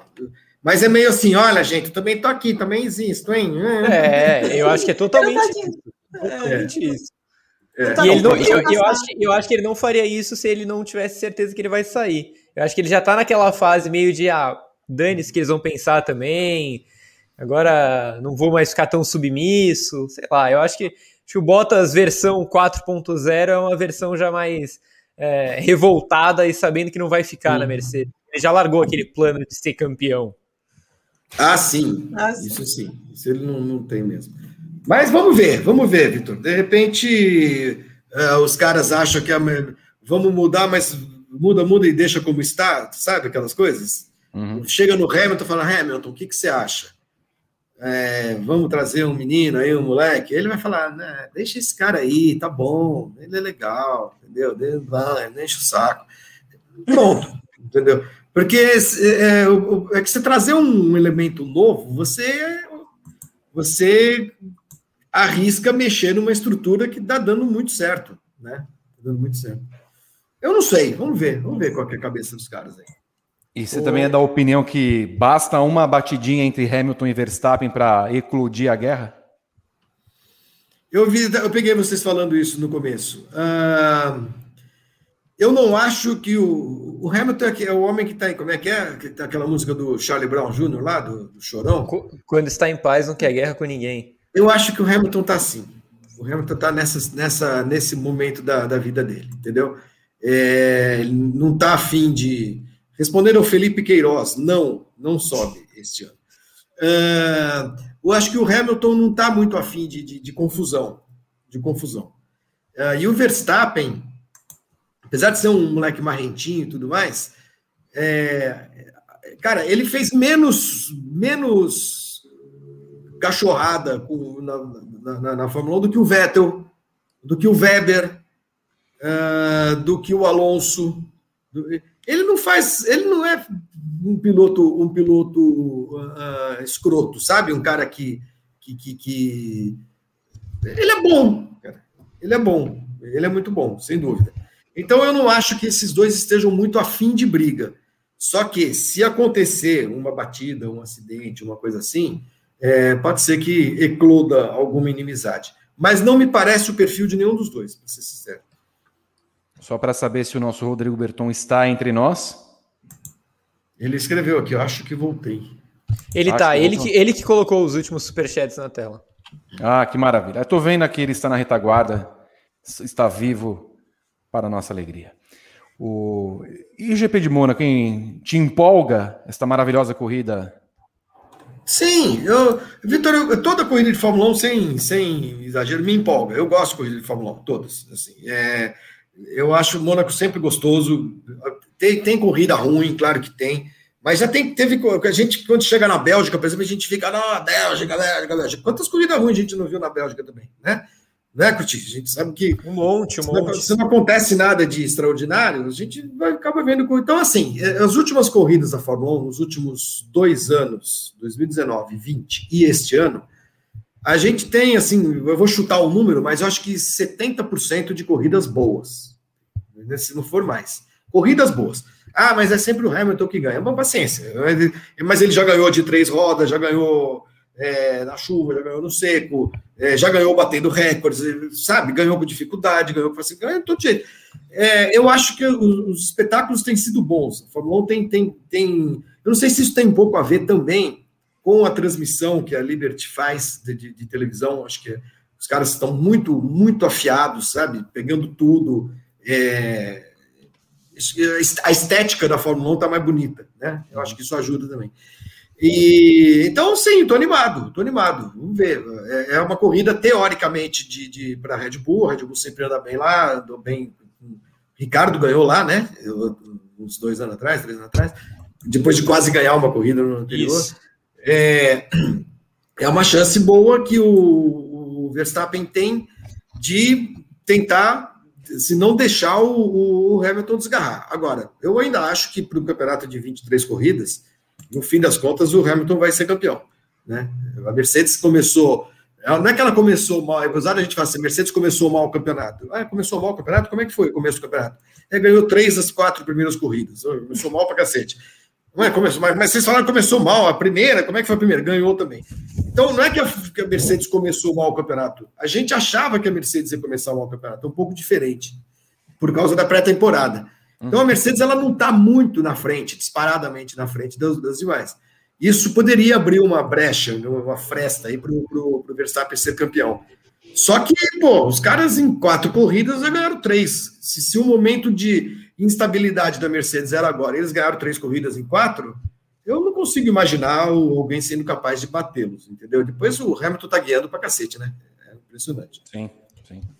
O que a gente falou em outros programas, né? Nas 4 corridas até agora, as 4 podiam ter tido vencedor diferente. A corrida que o Verstappen ganhou, o Hamilton podia ter vencido, e as 3 corridas que o Hamilton venceu, dava para o Verstappen ter vencido de alguma forma. Mas tá 3-1.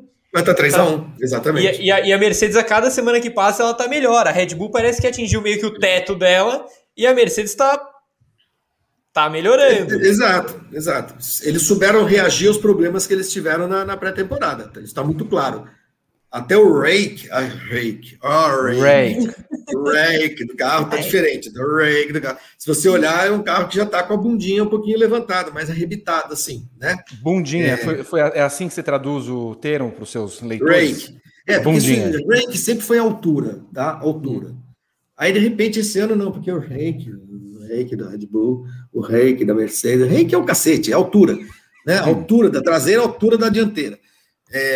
Tem gente que aprende os termos e começa a usar, né? E aí o rake, eu acho que se você olhar já o carro da Mercedes, ele já é um pouquinho diferente na altura do que era no começo do ano. É uma forma de ir resolvendo os problemas, que os caras sabiam mais ou menos o que estava acontecendo, né? Pelo menos eles perceberam logo.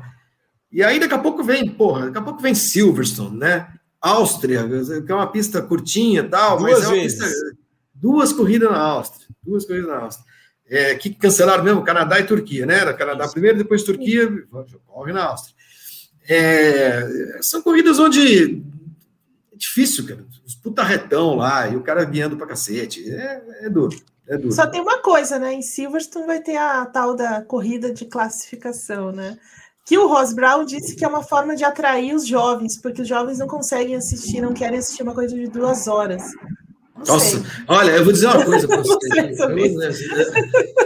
Então acaba com todas as corridas de 2 horas, porque você vai fazer, então você quer atrair os jovens em 3 sábados por ano, é isso? Sim, o resto do ano não precisa dos jovens. Eu acho essas explicações tão furadas, Evelyn, tão... E o cara que comanda o negócio. Precisa dizer alguma coisa. Não, esse discurso tem em todo lugar. Ah, não, porque o futebol precisa ser mais ágil, porque o jovem não tem tempo a perder, porque o desfile de escola de samba precisa ser mais curto, porque o jovem não tem... Ah, pelo amor de Deus, o jovem. Então, o jovem tem que acabar. Tá? Quem é esse jovem? Eu queria saber quem é esse... E quem é esse jovem? E quem está tomando essas decisões não são jovens, são velhos, entendeu? Desde quando esses caras sabem o que os jovens querem exatamente? Eu não sou contra mudança de Fórmula 1, não, mudança de formato, até porque, de 1950 para cá, já tivemos muitos formatos, né? Muitos. De classificação, por exemplo, era sexta e sábado, teve classificação domingo de manhã, teve classificação com volta lançada, teve classificação com todo mundo na pista, teve de tudo. O que eu acho é que essa sprint race aí, esse sprint qualifying, que eles não chamam nem de race, né? Para não parecer. Então, é corrida ou não é corrida? Entendeu? É corrida ou não é corrida? Assumam, é uma corrida? É uma corrida, o cara vai ter troféu, vai ter troféu, curtir, vai ter um pódio. Eles falaram que não vai fazer, porque isso é só de domingo. Agora eu queria saber, a pole vai contar a da classificação da sexta ou a pole vai contar a da classificação da corrida? Boa pergunta. Eu acho que deve ser da sprint, porque a pole de domingo, o cara que vai largar em primeiro no domingo é o que fez... Tem que ser da sprint, né? Da sprint. Quero zoar todas as estatísticas, mas... acho que a gente até vai gostar de ver, entendeu? A gente gosta novo, de ver, né? Corrida. Você lembra aquele formato de classificação que era a degola? 2 minutos caindo o nome, parecia que era um terror. Tipo, que durou duas corridas. O formato não era ruim. Mas assim, como é que você ia fazer, por exemplo, Spa-Francorchamps? Se tivesse chovendo, você tem uma volta com mais de 2 minutos. Você ia cortar 2 nomes direto.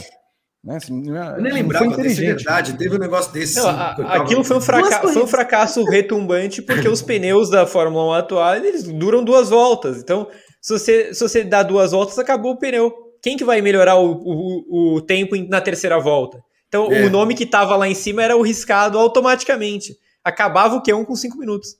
E tinha gente que nem saía do box para fazer a volta, né?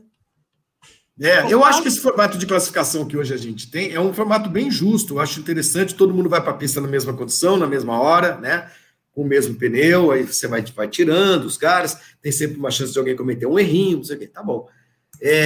Sábado, chamar os jovens de sábado, tudo bem, aí o jovem assiste sábado e domingo ele não assiste. Então, para que você quer esse jovem? Eu não entendo, cara, Mas... Vai ser divertido de ver, pelo menos vai ser divertido de ver. Não vamos achar uma droga completa, entendeu? Eu só acho desnecessário. O jovem Rodrigo Berton, como é que você está, Berton? Eu vi que você está empolgado. Eu vi que tem mais assinantes. Azul McLaren. Nós vamos falar dela daqui a pouco, inclusive, da Golf. Eu vivo num mundo azul, aí depois do final de semana ainda um pouco mais, né, Vitor? Entendi nada, mas eu também concordo. Não, depois a gente pode falar isso. Depois aqui, a gente conta o que aconteceu. Pô, tá indo, chega muito superchat aqui para vocês, hein? Então, tá acabando o tempo aqui da live no YouTube, mais 7 minutos, e a gente tem 628 likes só, então... Tem tempo de live? Como é que funciona aí? Agora aqui tem regra, Gomes, agora aqui o negócio é assim, bate 1h30, termina. Se não bater o número de... Mas não é que o YouTube corta, o YouTube não corta. A gente termina, a gente corta. Entendi. É porque a gente vai para o outro lugar que só tem jovem, Gomes. A gente vai para a Twitch. Isso, nós vamos falar a linguagem jovem, Gomes. É, vou lá com os jovens, isso. Fiquem lá. Você vai junto, daqui a pouco. Vai junto, cacete, vou nada. Vai junto, vai sim, vai, tem coisa para falar. O jovem não tem dinheiro para mandar superchat, por isso que eu falo só com os velhos no meu programa. Os velhos que não tem o que fazer com o dinheiro. Laura Berril, Vitor, também. Barril. Barril ou Berril? Barril. Deve ser Barril. É com dois R's, Barril. É com dois R's. É, plano hat-trick para a Laura também. Vem para o grupo do WhatsApp. Eu acho que a Ana já entrou.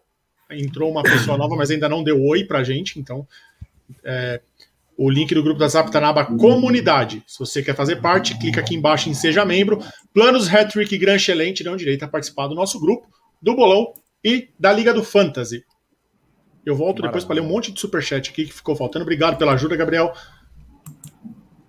Taumaturgo Ferreira só consegue ver corrida no sábado. Sábado, Flávio. Quem é? Taumaturgo por quê? Ferreira. Por quê? Eu acho que o Taumaturgo tinha algum personagem, um jovem, não é isso?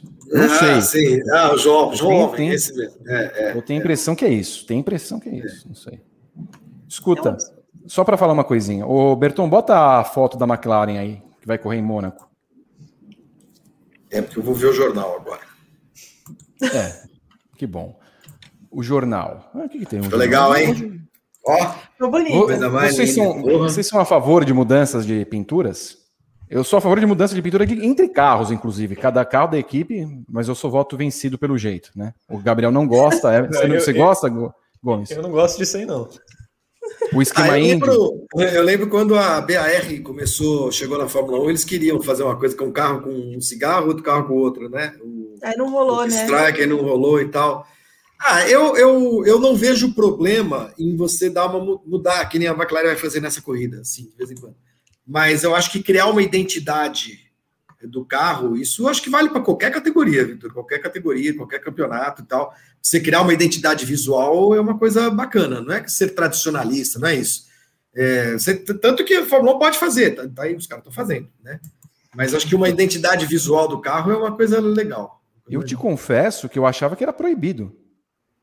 Na época do Bernie era, mas eu acho que agora os caras... time extended. Acho que os caras... Dá pra fazer em algumas corridas, né? Tem tantas corridas. A Liberty certamente ela é mais como é que se diz? Permissiva. Maleável. É mais maleável. Gente, vamos correr aqui e tal, não sei onde. Vamos fazer um negócio. A Ferrari fez, né? A Ferrari fez no GP1000. Sim. Como é que foi mesmo o carro? Era bordô, meio bordô. Assim. Isso. Na verdade, o carro de hoje também é assim, né? A parte final do carro também é pintada dessa cor também.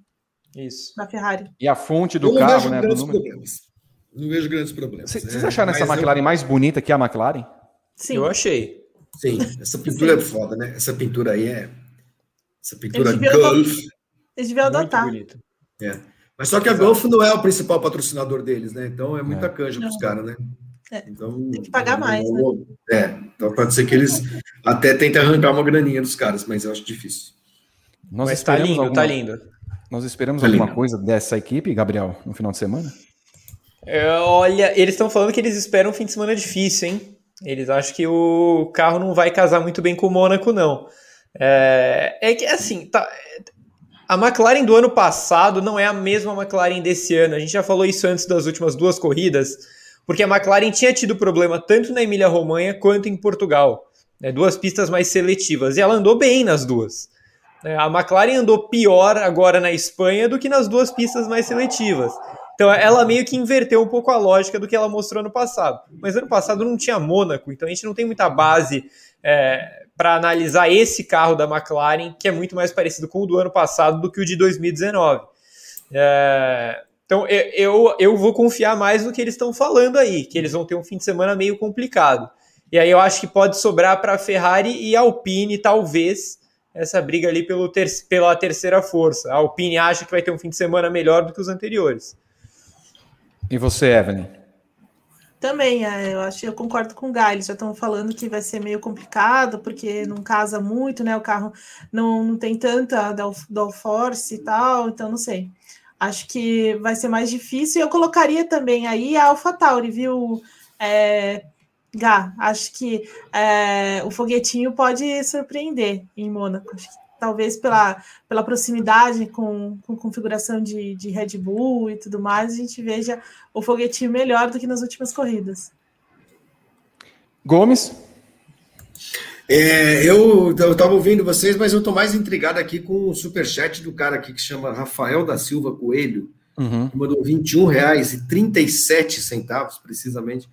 E ele está falando de proparoxítonas, 12% das palavras do português tem a antepenúltima sílaba como a tônica.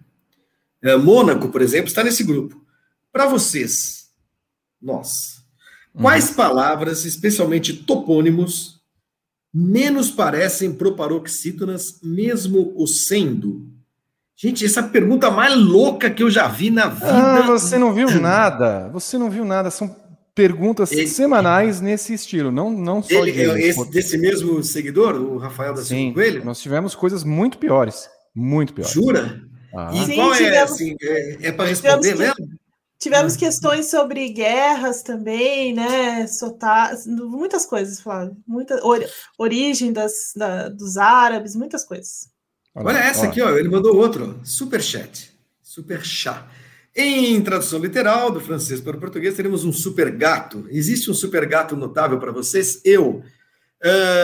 Se tivesse de inventar um, quais seriam os superpoderes desse gato especial? Gente, como é que é o gato faz? Miau. Gente, que esse cara precisa ir lá no... Ô, Rafael, aparece lá no meu programa também. Você manda R$20 cada vez que você manda uma pergunta doida dessa. A gente gosta. E vocês respondem, ainda isso aí que é contratado da empresa? Nós temos o domínio, né, o léxico, nós temos a cultura universal para responder todas as perguntas dele. A gente tem que se preparar para fazer o programa. E além disso tudo, ele é assinante do site, Gomes. Pô, maravilhoso. Rafael, tá convidado. Às 10 da noite, venha lá no Bem Merdinhas, Bien Merdon, em francês, que é o nosso programa, né? E será um prazer. Petit Merde. Petit Merde. Escuta, como nós temos o time extended e como damos 1h30 de programa, continuaremos aqui. Não, o senhor fica, você precisa responder algumas coisas que ficaram para trás. Nós só vamos trocar a plataforma. Vocês vão para lá, twitch.tv/Grande Prêmio. Recomeçaremos o time extended. O Flávio Gomes, que é um anglófono... Flávio Gomes vai embora, vai ver o Jornal Nacional. Não, calma, depois você pode ver lá no... O Jornal Nacional está sendo apresentado pela Mari, que é lá do Rio de Janeiro, Mari. Que intimidade. E pelo Fachel. É o Fachel? Isso. Eu gosto muito deles, que eu lembro do RJTV lá, que eu gostava muito. Entendeu? Não, mas eu acho que o William Bonner está de volta ainda das férias, o Flávio. Acho que não vai ser mais também, né? Eles estavam de férias semana passada. Estavam de férias, mas acho que ainda não voltaram. Ó, daqui a pouco nós vamos falar da... Espera aí, só um minutinho. Nós vamos para lá, só que fica mais um tempinho só. A gente encerra aqui o Paddock GP e vai lá para twitch.tv/Grande Prêmio para continuarmos uma linguagem jovem e o Flávio poder explicar termos anglófonos como rake, os boardboards e sideboards. Estamos de volta aqui com o nosso Paddock GP. Na Twitch, a primeira vez que deve aparecer o rosto de Flávio Gomes nesta plataforma, tenho absoluta certeza que ele nunca participou de um programa nesta rede social pertencente à Amazon. Participou? Nunca participei, não sei o que é e não sabia que pertencia à Amazon também. Se você Twitch tiver uma... Também era Twitter. Quando o Carioca fala, eu fiz um tweet hoje, meu irmão. Qual é? Cadê o Marum quer? Escrevi um tweet. Escuta, Gomes, como é que você traduz no seu blog sideboards e bargeboards? Sideboards e bargeboards. Essa maravilha. Aleta, sei lá. Não é aleta. Não, nesse caso aí, eu não traduzo, eu não escrevo essas coisas. Simplesmente não toco no assunto. Muito bem, faz bem. Ninguém aguenta mais essas coisinhas. Escuta, pode? Gomes, pode? Espera aí, não sei. Eu não sei porque é uma plataforma jovem, eu preciso perguntar para o Berton se é possível. O Berton falou que não. É isso, então, Berton? Quando eu for fazer alguma coisa aqui, eu corto a minha câmera. Se não pode no YouTube, aqui menos ainda. Imagina. Meu Deus. Mundo careta. Só uma pessoa pode aqui, é de um podcast, ele é o único que pode e não acontece nada com ele. Mas é melhor a gente não arriscar, porque o raio que bane, ele é cruel aqui. Você não tem ideia dos termos, né? Tem uns termos específicos nessa rede social, viu, Gomes? O termo, o gentílico do país que é ao norte da China também não pode falar. É mesmo? É, não pode. Tira o canal do ar. É, porque é uma ofensa. Dura? É. Oxe, que coisa chata. Exato. A palavra com N também não pode, nem em português. Com N? É. Eu mando aqui no private chat, pra vocês entenderem. Você sabe que a família... A gente, é incrível isso. A gente foi descobrir isso na semana passada, Flávio. A gente foi fazer uma entrevista com... Pode falar? Será que pode falar? Pode. A gente fez uma entrevista com o André Negrão. O piloto do André Negrão. Não pode escrever Negrão. Putz, que louco, cara. É muito estranho. É muito estranho isso. Mas, enfim, coisas dessa maravilha. Então eu vou fazer o seguinte, eu vou ficar só com áudio por enquanto. Tá bom, porque a gente sabe o que você vai fazer. A gente sabe isso. O Evelyn Guimarães e Gabriel Curti. Vocês estão bem, né? Estão bem aí, tranquilos? Sim. Escuta, palpites para o final de semana. Olha, vai, Gá, você primeiro. Lembrando que o Pérez falou... Pra gente, Vitor Martins, naquele Paddock GP lendário, com ele e com o Esteban Ocon, Pérez respondeu que a pista favorita dele é qualquer uma na rua. Então é a oportunidade de ouro pro Tcheco renascer. E é por isso que eu digo que Tcheco Pérez vai ao pódio. É Verstappen, Hamilton e Pérez. Evelyn. Hamilton, Verstappen e... Pérez. Você, Gomes. Vocês estão muito otimistas com o Pérez. Eu acho que o Pérez fez uma boa primeira corrida até agora. Foi a única coisa legal que ele fez. E depois ele fez uma primeira fila, né, Gabi? Foi. E aí foi horroroso na corrida. E aí depois ele... Não, eu acho que dá Verstappen, Hamilton e Leclerc. É uma boa aposta, Leclerc. Ele 2019 já... Não, estava na Ferrari? Não, estava na Sauber. 19 e 20 ele correu na Ferrari. Estava na Ferrari já. Eu não lembro o que aconteceu com o Verstappen na primeira corrida que ele correu em casa. Era Mônaco, não sei o que. Não lembro o que aconteceu, mas assim, enfim. O Leclerc abandonou pela Alfa Romeo e abandonou pela Ferrari. Muito bom. A Ferrari fez aquela classificação. Ano passado, largou lá atrás, lembra? Bateu ali antes de entrar na onde larga. E o Leclerc já bateu em Baku também 2 vezes. Não sei se é um retrospecto muito bom na rua. Né? Bateu na classificação, né, H? Isso, né? Na corrida. Deu uma pancada mais ou menos na classificação e depois na corrida também. Em Mônaco, a Ferrari fez aquela estratégia de não mandar ele na hora certa, né? Sim, teve isso. Escuta, a Fórmula 1 foi forçada a cancelar mais uma corrida do calendário. Depois do GP do Canadá, foi a vez da substituta Turquia rodar. A prova estava marcada para 13 de junho. E como resposta, a Fórmula 1 optou por antecipar o GP da França do dia 27 ao dia 20 de junho, matando a apresentação de Romain Grosjean, coitado, com a Mercedes. Ressuscitou o GP da Estíria, criando uma rodada dupla no Red Bull Ring, na Áustria. Ô, Gabriel, qual que é o impacto que vai ter uma rodada dupla na Áustria? Algum favorecimento para a Red Bull, já que corre em casa?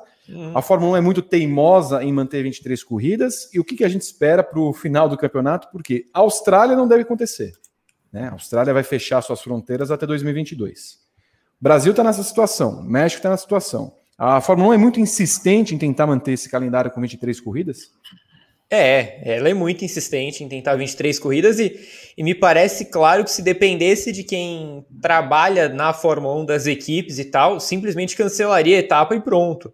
A gente viu o Gunther Steiner deu uma entrevista um dia desses que era quase uma súplica para que a Fórmula 1 diminuísse o calendário. E aí teve essa oportunidade, ao invés de diminuir, eles fizeram uma rodada dupla na Áustria, que virou uma tripla, né? São 3 corridas seguidas. Então, assim, o grau de exaustão das equipes é absurdo, assim. Eles vão trabalhar loucamente.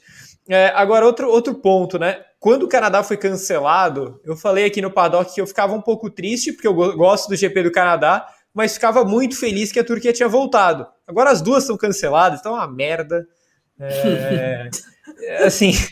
Entendo a França, né? Entendo a França. A França ficou, sabe? E assim, por mais que eu goste da Áustria, eu acho que é uma pista legal, é interessante. Assim, eu costumo falar que é a pista que mais lembra um cartódromo, é o Red Bull Ring. Assim, que mais tem uma característica de pista de base e tal. Então é legal, é uma pista legal, bem de alta. Mas duas corridas seguidas no mesmo lugar não é bom, não é bom.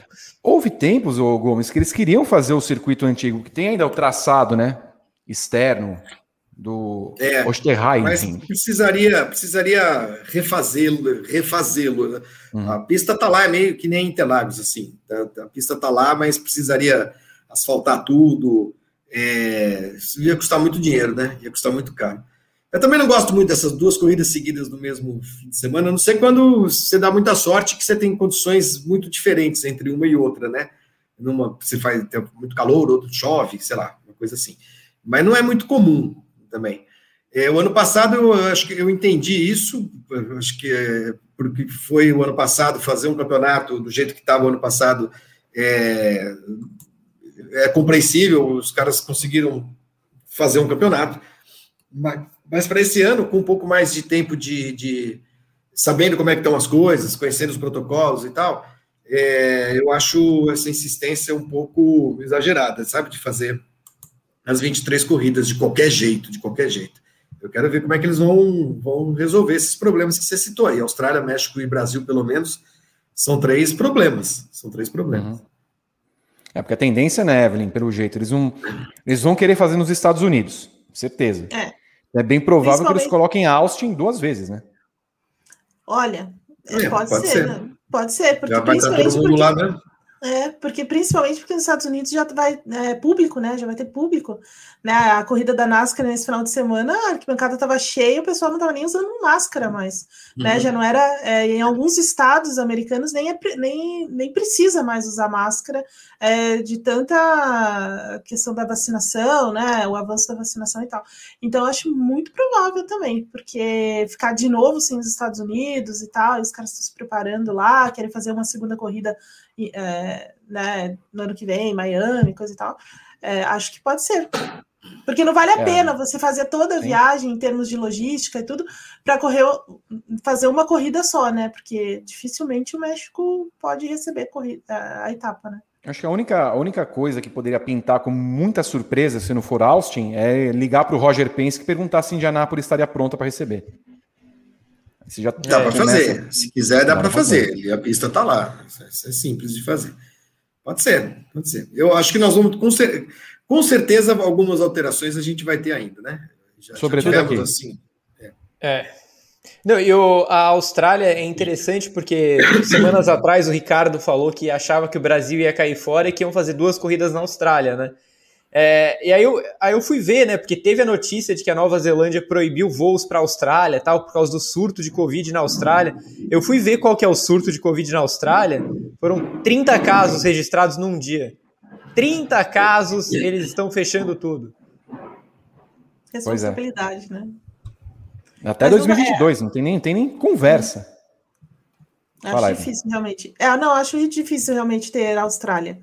Né, toda essa perna final do campeonato está bem ameaçada, já falam em Singapura, Japão, toda essa perna completamente fora, mas tem a Olimpíada, né? Evelyn, breaking news. William Bonner aparece de barba. E bigode no Jornal Nacional. Eu ia falar isso para você agora, acabei esquecendo, tá uma comoção. Olha, que louco. Sim, eu nem sabia que isso era permitido. Sensacional, completamente roots. Sim, olha lá. E uma barba de respeito, viu, Flávio? Eu tô vendo, viu? Botaram foto aqui no Twitter, eu tô longe da televisão. Que demais. Isso aí. Deixa eu até ver como é que está, que evento era esse. Quando você falou Breaking News e a Evelyn estava falando do Japão, Calma. Eu tava jurando, assim, tem muita gente que no... Eu não lembro de eu tava lendo isso hoje, falando assim, O mundo tá muito estranho. Fora quem tá fora do Japão, acho estranho não falarem de como a situação tá aqui no Japão, que é muito grave, que a população não quer a Olimpíada, os atletas japoneses não querem, e que se fosse para fazer uma aposta hoje, que eles iam cancelar a Olimpíada, porque não tá para brincadeira. Então você imagina, os Jogos Olímpicos não vão ser realizados. O certo era cancelar, né? O certo era cancelar. É. Quando a Olimpíada não aconteceu em tempos de guerra, tudo bem, não estamos em tempos de guerra, mas temos uma ameaça global aí e tal. Até entendo a angústia dos atletas, o cara que se prepara para o ciclo olímpico, não vai poder. Tem cara que, se não tiver a Olimpíada esse ano, não vai ter mais Olimpíada para ele. Mas, gente, nós estamos falando de uma coisa muito mais séria, né? O Japão não teria um grande impacto. Japão, adia para 2024, tudo bem, o Japão tem dinheiro, o Japão não vai estragar nada lá, tá tudo certo, entendeu? Tá tudo feito. Mas a vacinação... Desculpa, Flávio. Não, a vacinação lá tá meio devagar também, né? Tá bem lenta, tá bem lenta. Quase inexistente. Quase inexistente, exatamente. Eles demoraram para adquirir as vacinas e tudo mais. Foi o primeiro-ministro que entrou que não tinha experiência nenhuma, né? Que quando... O antecessor saiu, estavam até com medo de colocar esse primeiro-ministro, porque o cara não tinha muita experiência em vida pública, não sabia muito lidar, tinha 60 ou 70 anos, não sabia muito bem lidar com situações como... Que isso? Olha aí, é o Bonner, bicho. Olha aí.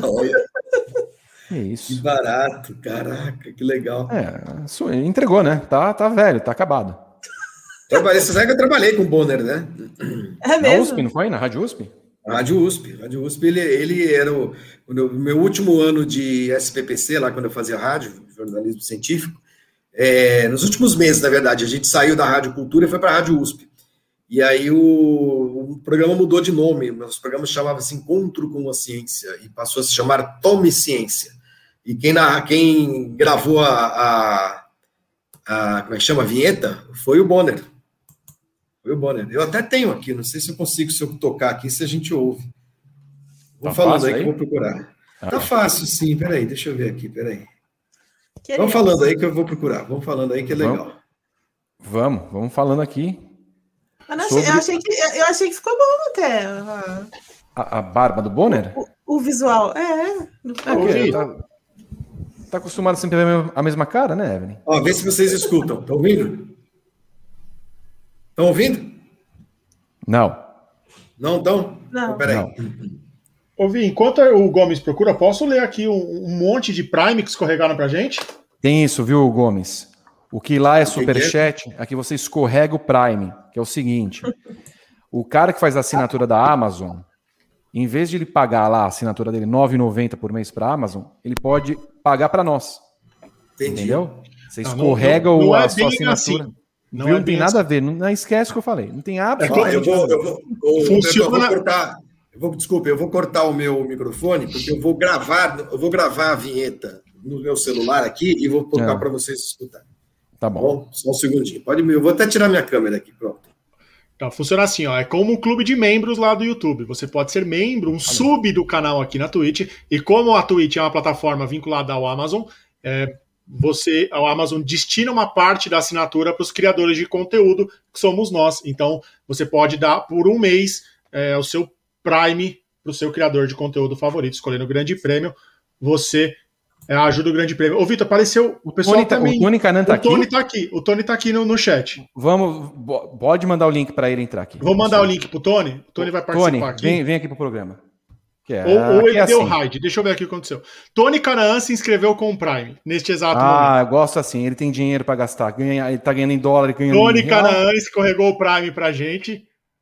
O Renato Ribeiro me manda aqui, eu mandei o link pra você mandar pra ele aí, Vitor, eu não tenho o celular dele. Eu vou mandar, ô Tony, eu vou mandar no seu escutador de bolero do celular aí. E além do Tony Kanaan, Dayana Lima escorregou o Prime pra gente, Poxa Dai escorregou o Prime, Nita Bittersweet também. A gente entrou em Hype Train, graças às muitas colaborações dos nossos amigos aqui. 27ª Mardi de Fá mandou bits, André Seixas mandou 10 bits, Gama Bruno, terceiro mês dele de Prime com a gente, Vorácios 13 Prime, Ednelson JSS Prime, Coda Alexandre Prime, Leocádio 77 Prime. O Sync Redder ganhou uma inscrição de grupo 1 do 27ª Mardi de Fá E então a gente agradece muito aqui a participação dessa galera. É muita coisa, hein?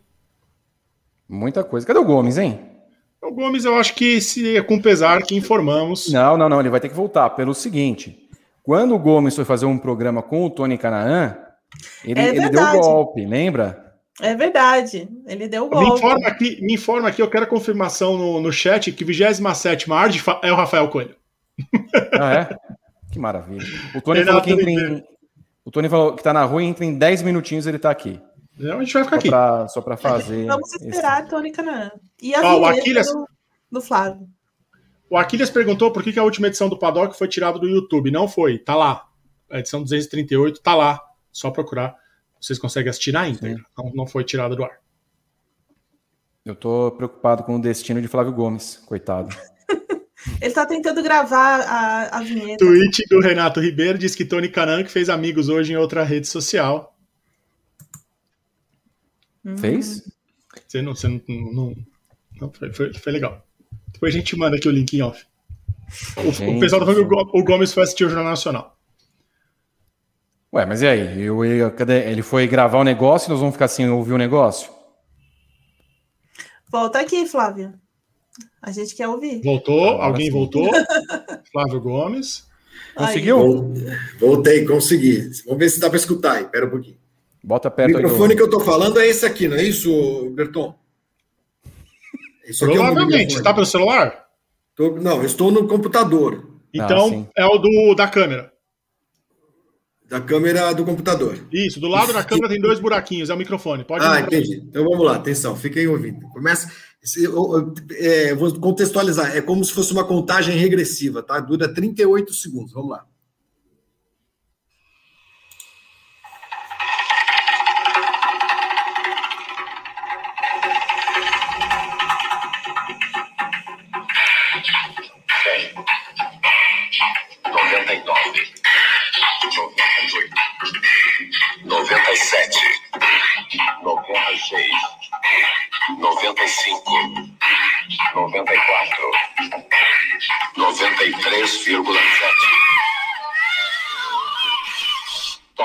Ciência.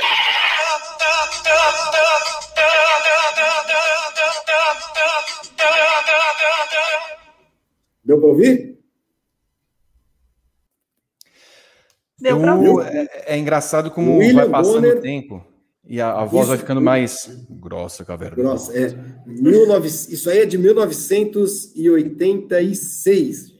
86. Ele era estudante da ECA, da USP. E a gente gravava o programa lá, gravava nos estúdios da Escola de Comunicações e Artes. E ele tinha esse vozeirão e tal, já estava... Não sei se ele trabalhava em rádio já, em alguma coisa, mas ele que gravou. Dá para identificar, né? Bem a voz. Sim. Ah. 93,7 é a frequência da Rádio USP até hoje. Não, mas é engraçado que uma vez acho que colocaram, por ocasião dos 20 e tantos anos da Globo News... que a Renata Vasconcelos sempre foi primordialmente uma apresentadora de telejornal, muito mais do que repórter. E aí colocaram, quando a Renata Vasconcelos entrou, e era o mesmo timbre, digamos assim, era aplicado, porque você ouve uma voz muito mais limpa, não é aquela voz trabalhada que você faz de locução, e a Renata Vasconcelos tinha uma voz mais...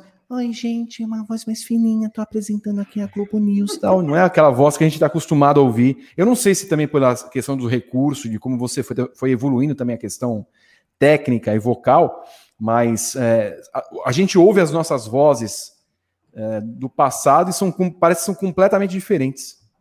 Sim. A gente tem como pôr link aqui nesse programa, não? Para as pessoas acessarem? Sim.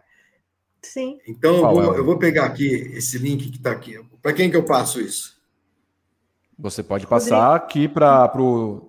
À sua direita tem um private chat. Private chat. Então, eu vou colocar aqui. Isso aqui é o seguinte, esse link que eu estou mandando para vocês é o que restou desses programas que eu fazia de ciência em rádio, né?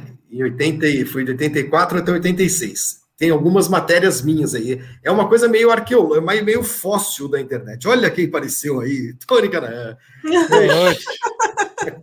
Boa noite. Boa noite, cara. Olha o careca mais brilhante, olha ele aí. Fala, Flávio, aí, eu tenho o microfone igual do Vitor, ó. É. Eu tô vendo, cara. Vocês estão com esses microfones vermelhos, essa coisa vermelha, cilíndrica, né? Uma coisa meio fálica, assim. Fálica, é. É a primeira vez que Gomes e Tony Kanaan estão num programa. Cara, mas é capaz dele desligar, né, velho? Toda vez que eu apareço, ele vai embora. Nananina, eu tava atrás de uma vinheta aqui, Tony, que eu tava contando para eles que o William Bonner gravou quando eu trabalhava em rádio, na Rádio USP, em 1986. O Bonner nem era o Bonner, ele era estudante da USP, né? E a vinheta do nosso programa foi gravada por ele. Olha que barato. Aí o cara virou apresentador do Jornal Nacional e eu virei essa porcaria aqui, até fica aqui no Twitch. Mas somos, né, Flavinho? Estamos aqui. Ai. Tudo bom, Tony? Tudo jóia. Cansadão, cara. Tava no carro, cara. Acabei de chegar dos Estados Unidos, do Brasil, né? Voltei ontem, o voo atrasou. Ah, tá. E amanhã já estamos na pista, já começa amanhã, né? Começa amanhã. Pois é. Amanhã tem depois de uma pauleira na estoque também, né, Negão? Então, eu já sabia mais ou menos, né, Flavinho, que ia ser complicado esse ano, porque na época que eu assinei com a Indy, eu não estava esperando correr de estoque, mas foi bom, cara, gostei, voltar para Interlagos. Sabia que eu não conhecia Interlagos com a arquibancada, aquela parte nova dos boxes, tá? A última vez que eu tive Interlagos na pista foi em 2012, e aí foi bem legal, pena não ter público, mas assim... Fim de semana foi bem legal estar de volta lá, assim. Pauleira do caramba, categoria super competitiva mesmo, os caras te falavam. Hoje, Vitor Martins, você já checou o seu Facebook? Hoje eu dei um ibope pro grande prêmio. Vocês não têm ideia. Eu não estava sabendo disso. Eu me senti um Flávio Gomes hoje, mandei a merda mesmo, entendeu? Isso. Vai dormir. Rodrigo Berton. O dia de Tony Kanaan foi movimentado hoje nas redes sociais. Bota o print aí na tela, Berton. A gente é a velha. Vale a pena? Claro que vale. Não, vai dar ibope pra esse cara? Eu tenho concordo. E a resposta? Não, a resposta eu falo aqui, mas não vamos dar ibope para ele. Eu amei a ofensa, vá vender fraldas e absorventes. Porque para quem não sabe a história é a seguinte. Flavinho, não sei se você viu o que aconteceu aí, mas eu cheguei no aeroporto 5 horas da manhã, tá certo? O voo atrasado, já cheguei me falando que o meu voo para Indianápolis, eu desci em Dallas, que agora eu tô morando em Indianápolis, para quem não sabe, 6 horas de atraso. Abro o meu Facebook, o rapaz que não fez porra nenhuma no automobilismo, falando para mim num comentário do que eu arrumei desculpa numa entrevista que eu dei para vocês, que eu fiz vexame na minha estreia, que eu só era famoso, que eu não tenho talento, enfim. Eu sei que o pai dele vende fraldas e absorventes, Flávio Gomes, e eu disse para ele voltar a vender isso, porque, né, querendo ou não, nós estamos aqui para discutir, e a resposta do Mínio foi pior ainda, que ele falou assim, mas eu tive 4 pole positions na minha carreira. Porra! Deu parabéns, falei, chamei de campeão e temos lá mais de 200 comentários. Né? Depois que o povo gosta de polêmica. Me diga aqui no chat quem é a figura aí depois. Sergio Pérez, Flávio Gomes. Oxi, Maria, nem lembrava da existência. Pois é. 4 pole positions. Isso me lembra, Antônio, me lembra quando tinha Você não chegou a correr contra ele, não. Mas tinha um cara lá na Indy chamado Marco Greco, né? Não sei se você sabe. Marco Greco. Eu trabalhava na Ele era ruim, coitado. Ele era bom piloto de moto, mas de carro não era grande coisa. E era uma época que tinha os caras bons lá correndo, né? O Emerson estava lá, ganhando corrida e tal. E aí, um dia, o pai dele, acho que ele era da Receita Federal. Da Receita Federal, era. Receita Federal. Um dia eu estou no jornal, imagina, isso faz muito tempo, eu estava na Folha, aí toca o telefone. Eu acho que a gente tinha feito lá um caderno de apresentação do campeonato, e aí tava lá os perfilzinhos do piloto, não sei o que, o Marco Greco, é fraco, não vai acontecer nada. E aí o cara me telefona lá no jornal, eu atendo. Eu falei, alô, aqui é o pai do Marco Greco. Eu falei assim, pois não, o que o senhor deseja? Eu trabalho na Receita Federal, você não sei o quê, você foi falar mal do meu filho, o cara começou a me dar uns porros, rapaz. E eu falei, mas tudo bem que o seu trabalho na Receita Federal, você vai fazer o quê? Vai olhar os senhores vão ficar com dó de mim. Isso, né? Mas ele era muito bravo, cara, era muito bravo. E parece que o menino... Você conheceu ele, Tony? Parece que o menino era bonzinho, até no trato. Eu não conheci porque eu cheguei depois, né? Quando eu cheguei aqui, ele já não tinha... E não era da minha época também, nem antes. Então, quer dizer, realmente eu nunca tive contato. Não. É, dizem que ele era bonzinho e tal, mas puto, o pai dele era osso, viu, bicho? Não vendia fralda, ameaçou pra... E aí meu dia começou assim, Flávio. Aí eu fiquei, foi bom, porque o voo estava atrasado 6 horas, e aí esse negócio de notificação do meu... Não parou, meu, o dia inteiro. E eu comecei a rir. Aí meus amigos já entraram no grupo, já foi tirar sarro no grupo de WhatsApp, e aí começou. Enfim. Não, eu fiquei sabendo agora disso daí. A central de fofocas aqui mandou o print. Então tá lá no Facebook do Grande Prêmio. Entrem. Maior... Põe o link aí logo, vai. Põe logo aí, já falou. O maior absurdo agora foi ele falar que o Tony só ganhou uma edição das 500 milhas de Indianápolis em 20 e tantas participações. Como se fosse a coisa mais fácil do mundo chegar lá e ganhar. Assim, vou lá. Ele só ganhou em Indianápolis. Só. Cara, mas o pior de tudo... Não, o Tony assim... só foi campeão da IRL. Só. Berton, o cara me impressiona porque assim, deixa o Flavinho lembrar, ele foi da minha época. A gente na verdade, a gente correu a Copa das Nações juntos, eu e ele. Aí ele veio correr de Indy Lights. Ele correu de Indy Lights. É o Cristiano da Mata, ele. Então não é um cara que não tem noção do que aconteceu, entendeu? Mas ia adorar. Nunca tive nada. Se você teve treta, muito pelo contrário. Conto histórias de Sergio Pérez até hoje, muito engraçadas, inclusive. Assim, várias, que a gente morava todo mundo no mesmo prédio lá em Miami. Hoje ele acordou resolvendo me alfinetar. Eu, como sou um cara que não tenho muita paciência para esse tipo de coisa, eu dei uma resposta só, se vocês olharem aí, foi uma só, e depois eu deixei para os fãs do Grande Prêmio de Automobilismo. Aí foi a melhor coisa. O pior, Tony, que eu estou vendo aqui na Wikipédia dele aqui, registros na Champ Car, temporadas 1998, equipes, 1, Peyton Coyne, corridas, 0, entre parênteses, inscrição barrada. Pela kart, porra, puta merda. Sabe que você não lembra, Flavinho? Ele teve um acidente numa coisa de Indy Lights, que ele veio por fora, errou, bateu no Oriol Sérvia, desceu do carro e encheu o Sérvia de porrada. Aí não deixaram ele correr mais. Ele é banido de correr aqui, ele não pode voltar para cá. E nesse nem mesmo vender dia...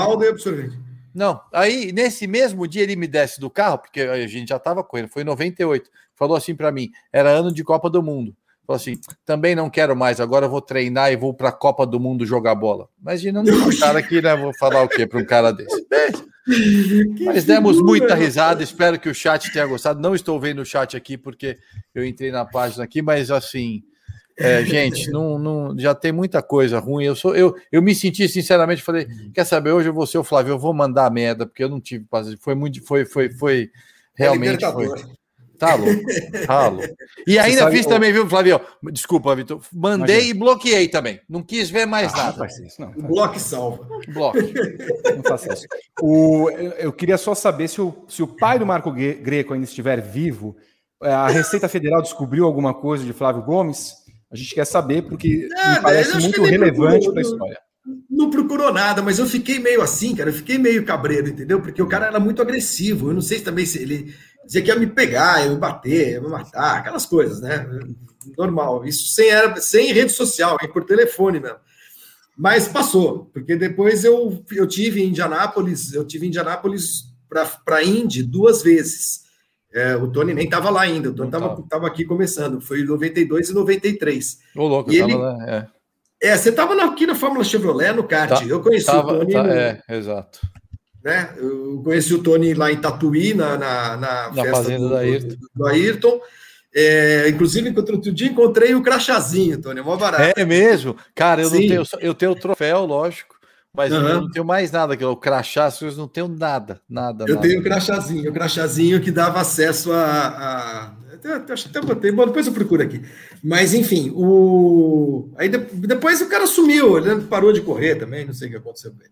Mas eu fiquei meio cabreiro. Quando eu fui para a primeira vez para Indianápolis, eu não conhecia... Olha só, gente, como é que era o mundo antigamente. Eu não conhecia, Tony, a cara do Theo José, que estava começando no automobilismo, né? Porque não apareciam, esses caras não apareciam na televisão. No máximo, eu começava a corrida, o cara estava narrando lá, não tinha imagem dele e tal. E eu estava na sala de imprensa e entrou um cara na sala de imprensa, e o Marco Greco, se eu não me engano, ele era não sei se ele era de Goiás, não sei, eu tinha uma foto dele lá, que eu lembrava da cara dele, e ele é parecido com o Theo José. E eu achei que, quando entrou o Theo na sala de imprensa, eu achei que era o Marco Greco, cara. Aí eu fiquei meio escondido, assim, baixei o boné, assim, tá. Ah, mas o cara vai me bater, né, cara? Aí eu vi que era o Theo, foi quando eu conheci o nosso queridíssimo Theo José. Essa história tá louca. Muito bem. Eu vi que colocaram aqui, o Rodrigo do Contra colocou, ó, tem um vídeo da porradaria. Ah, é clássica essa briga. É clássica. O pessoal que não lembra, Berton, se der para colocar aqui, a gente consegue colocar aqui para a gente acompanhar essa maravilha. Eu não lembro realmente. Com o Sérvio. Coitado. Que maravilha. Ô, Tony, você tá gostando da Stock Car? Cara, eu vou te falar. O carro é muito difícil de guiar. Muito. Então, quer dizer, não tem como... Quando vira um desafio, você acaba... Você fala, não, peraí, eu tenho que aprender esse negócio aqui. Então, assim, em termos de sensação, não é um carro que eu vou falar que eu tenho um prazer gigantesco de guiar, porque você está guiando Fórmula Indy. Você imagina, eu saí do Texas, vim para cá, e aí o pior vai ser agora, né? Eu saí de lá ontem, amanhã já estou guiando Fórmula Indy a 400 por hora. Mas, assim, um carro muito manhoso, que precisa de muita... Quanto mais lento você guia, mais rápido você anda. Então, virou meio que uma... Pegou no breu meu, eu falei, não, peraí, eu tenho que acertar esse negócio aqui, eu tenho que aprender.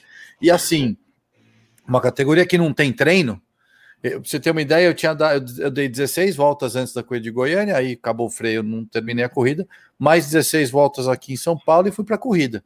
Então é muito pouco tempo.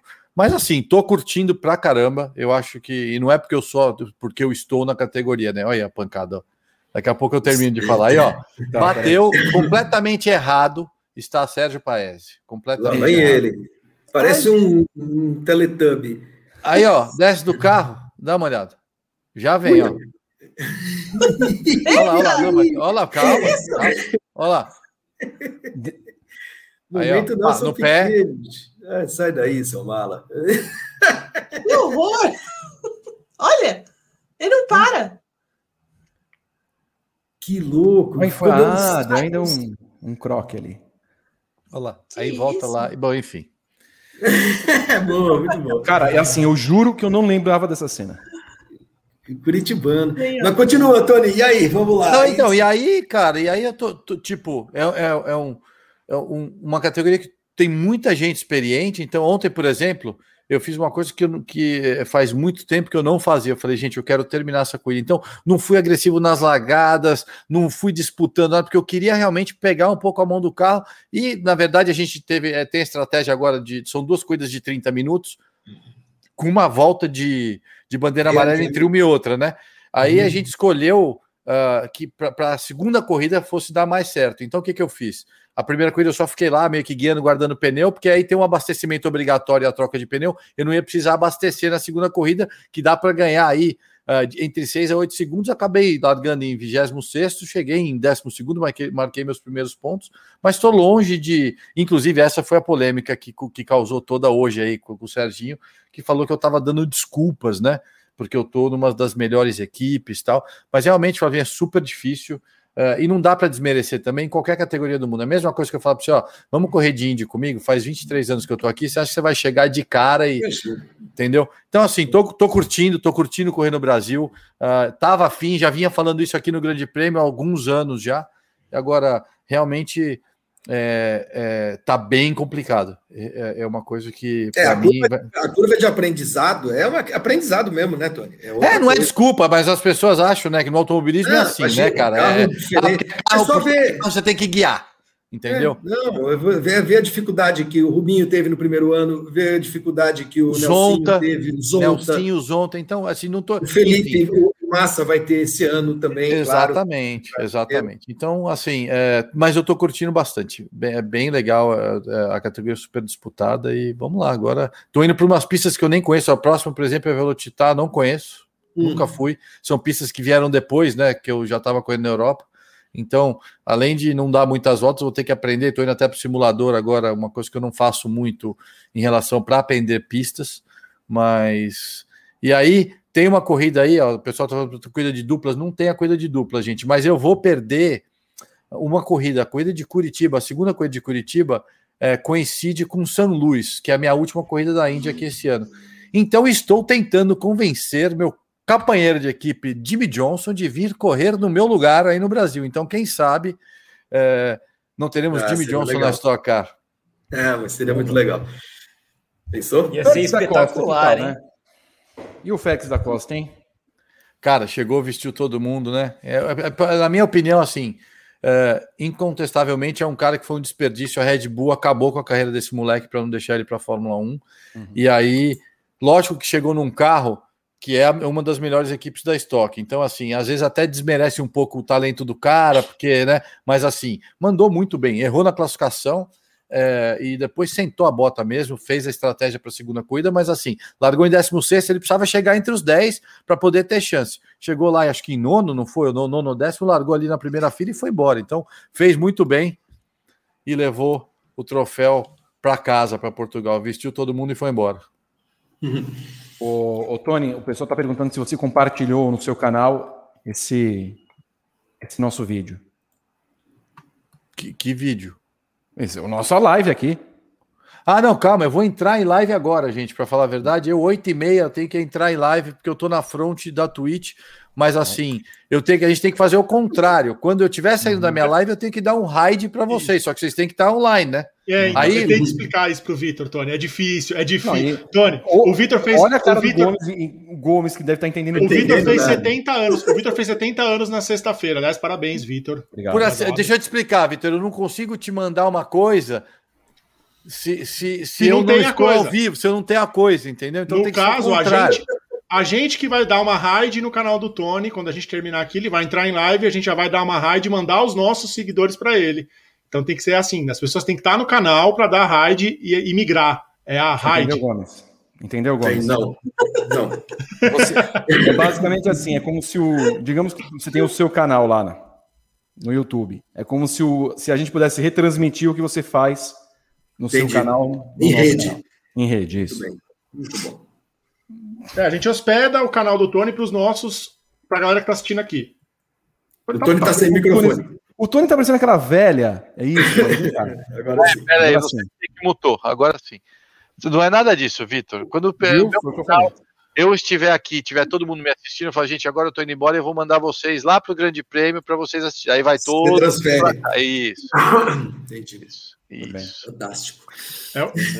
Mas escuta, o que vocês estavam falando antes de eu chegar? Porque eu estava no carro, aí eu vi que vocês estavam. Veio aqui a notificação, eu falei, vamos ver o que está acontecendo. Vi a cara de William Bonner na hora que eu cheguei.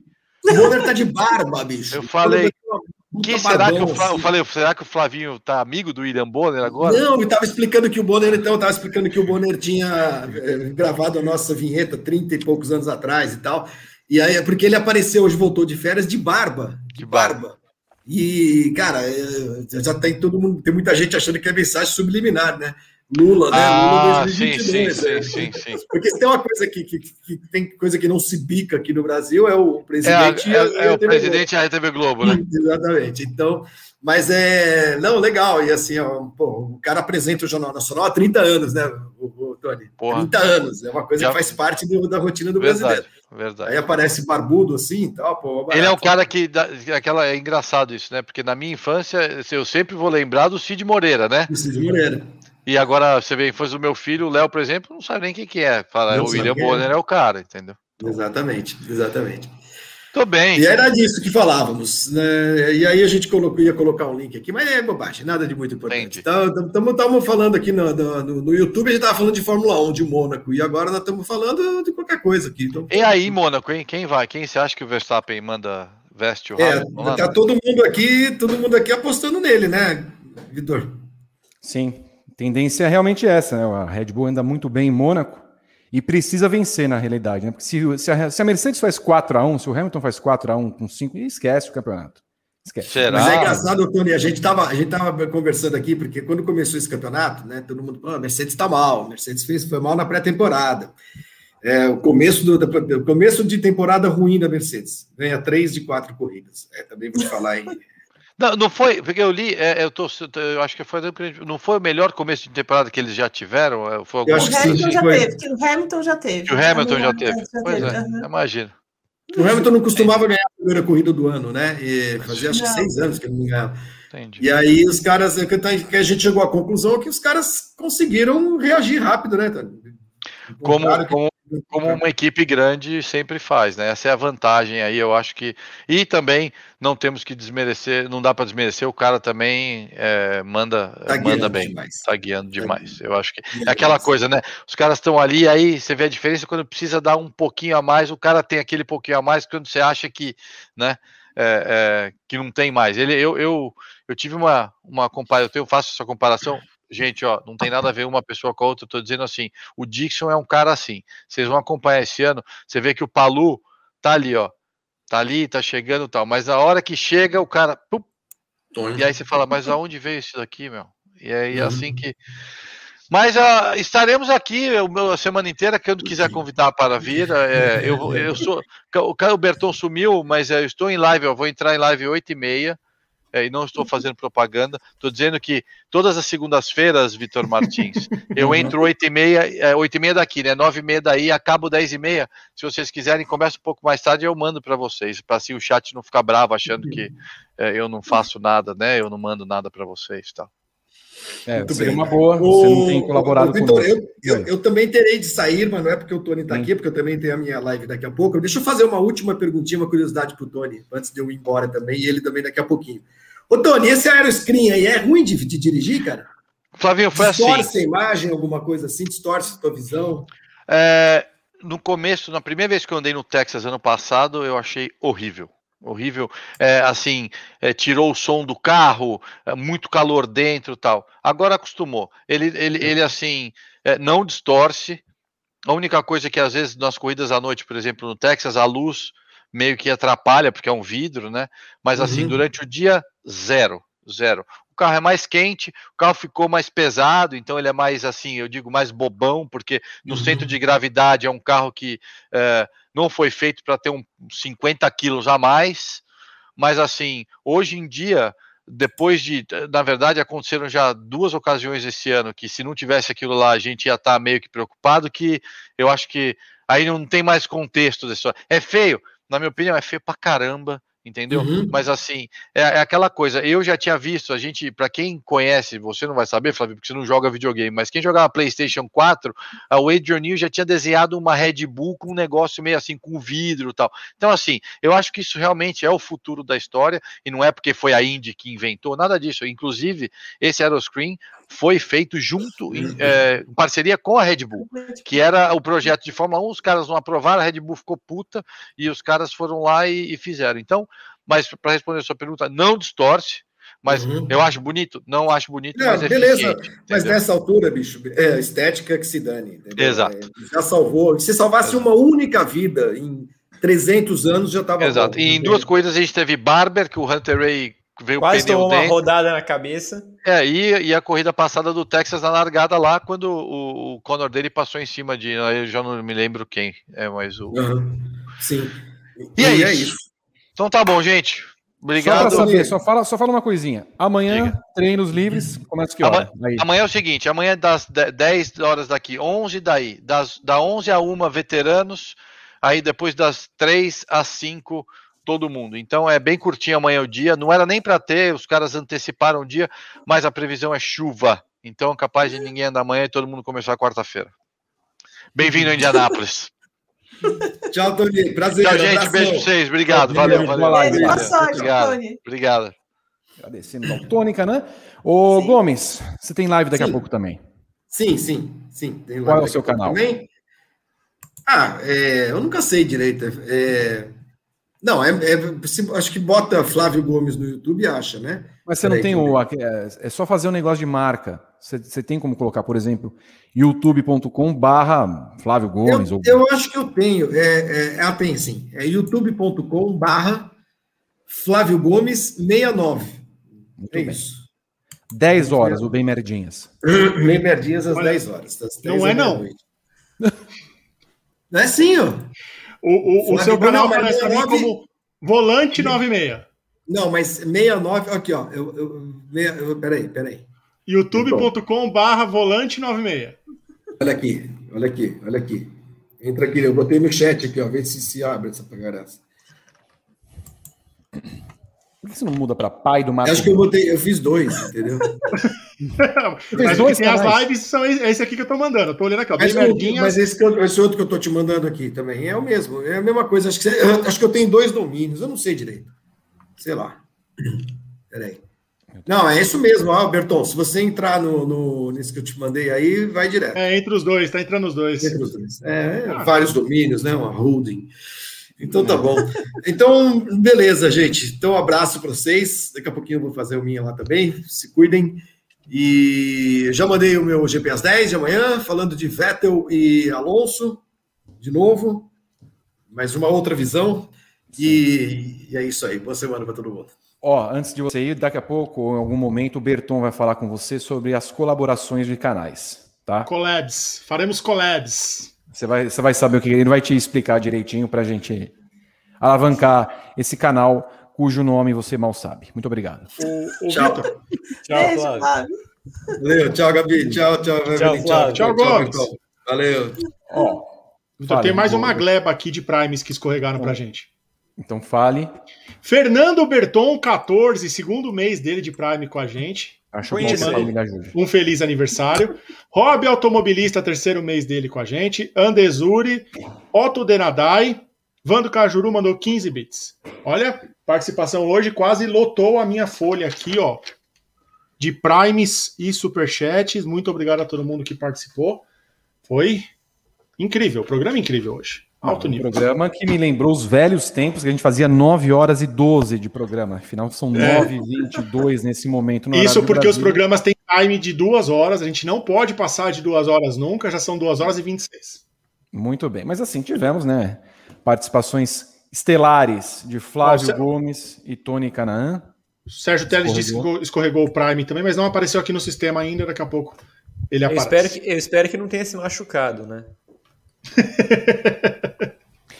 Com esse comentário, ele é o propício para que encerremos a nossa atração Paddock GP de hoje, que teve informação exclusiva que eu não estava sabendo. Eu não sei se o Tony havia falado alguma coisa para alguém sobre o Jimmy Johnson correr aqui, mas espero que seja uma notícia em primeira mão para todos vocês e que tenham gostado do nosso Time Extended do Paddock GP. Vocês sabem sempre que nós temos lives aqui na Twitch às 13 horas no horário de Brasília. Nessa terça-feira, por exemplo, teremos o Giro BR com o comando de Fernando Silva, o homem de Sumaré. Quarta-feira, TTGP. Quinta-feira, o WGP. Na sexta-feira, o Vem Aí, para falar sobre o final de semana que teremos. Aliás, aproveitando, né, que nós tivemos o Tony aqui falando, o Grande Prêmio vai estar com uma parceria com o app Arena. E você vai poder acompanhar os treinos livres e a classificação também aqui no Grande Prêmio. Vai ter um link especial para você acompanhar diretamente ou através do app Arena, que transmite os treinos livres. Portanto, não perca logo amanhã, se tiver, obviamente, o treino, não tiver a chuva atrapalhando, você vai poder acompanhar conosco, quem sabe até no final de semana, com a gente participando, hein? Ah, vai ser. Quem sabe, hein? Quem sabe. Novidades em breve. Não percam, portanto, os treinos livres e o Polyday no final de semana em Indianápolis e, claro, toda a cobertura do GP de Mônaco, de Fórmula 1.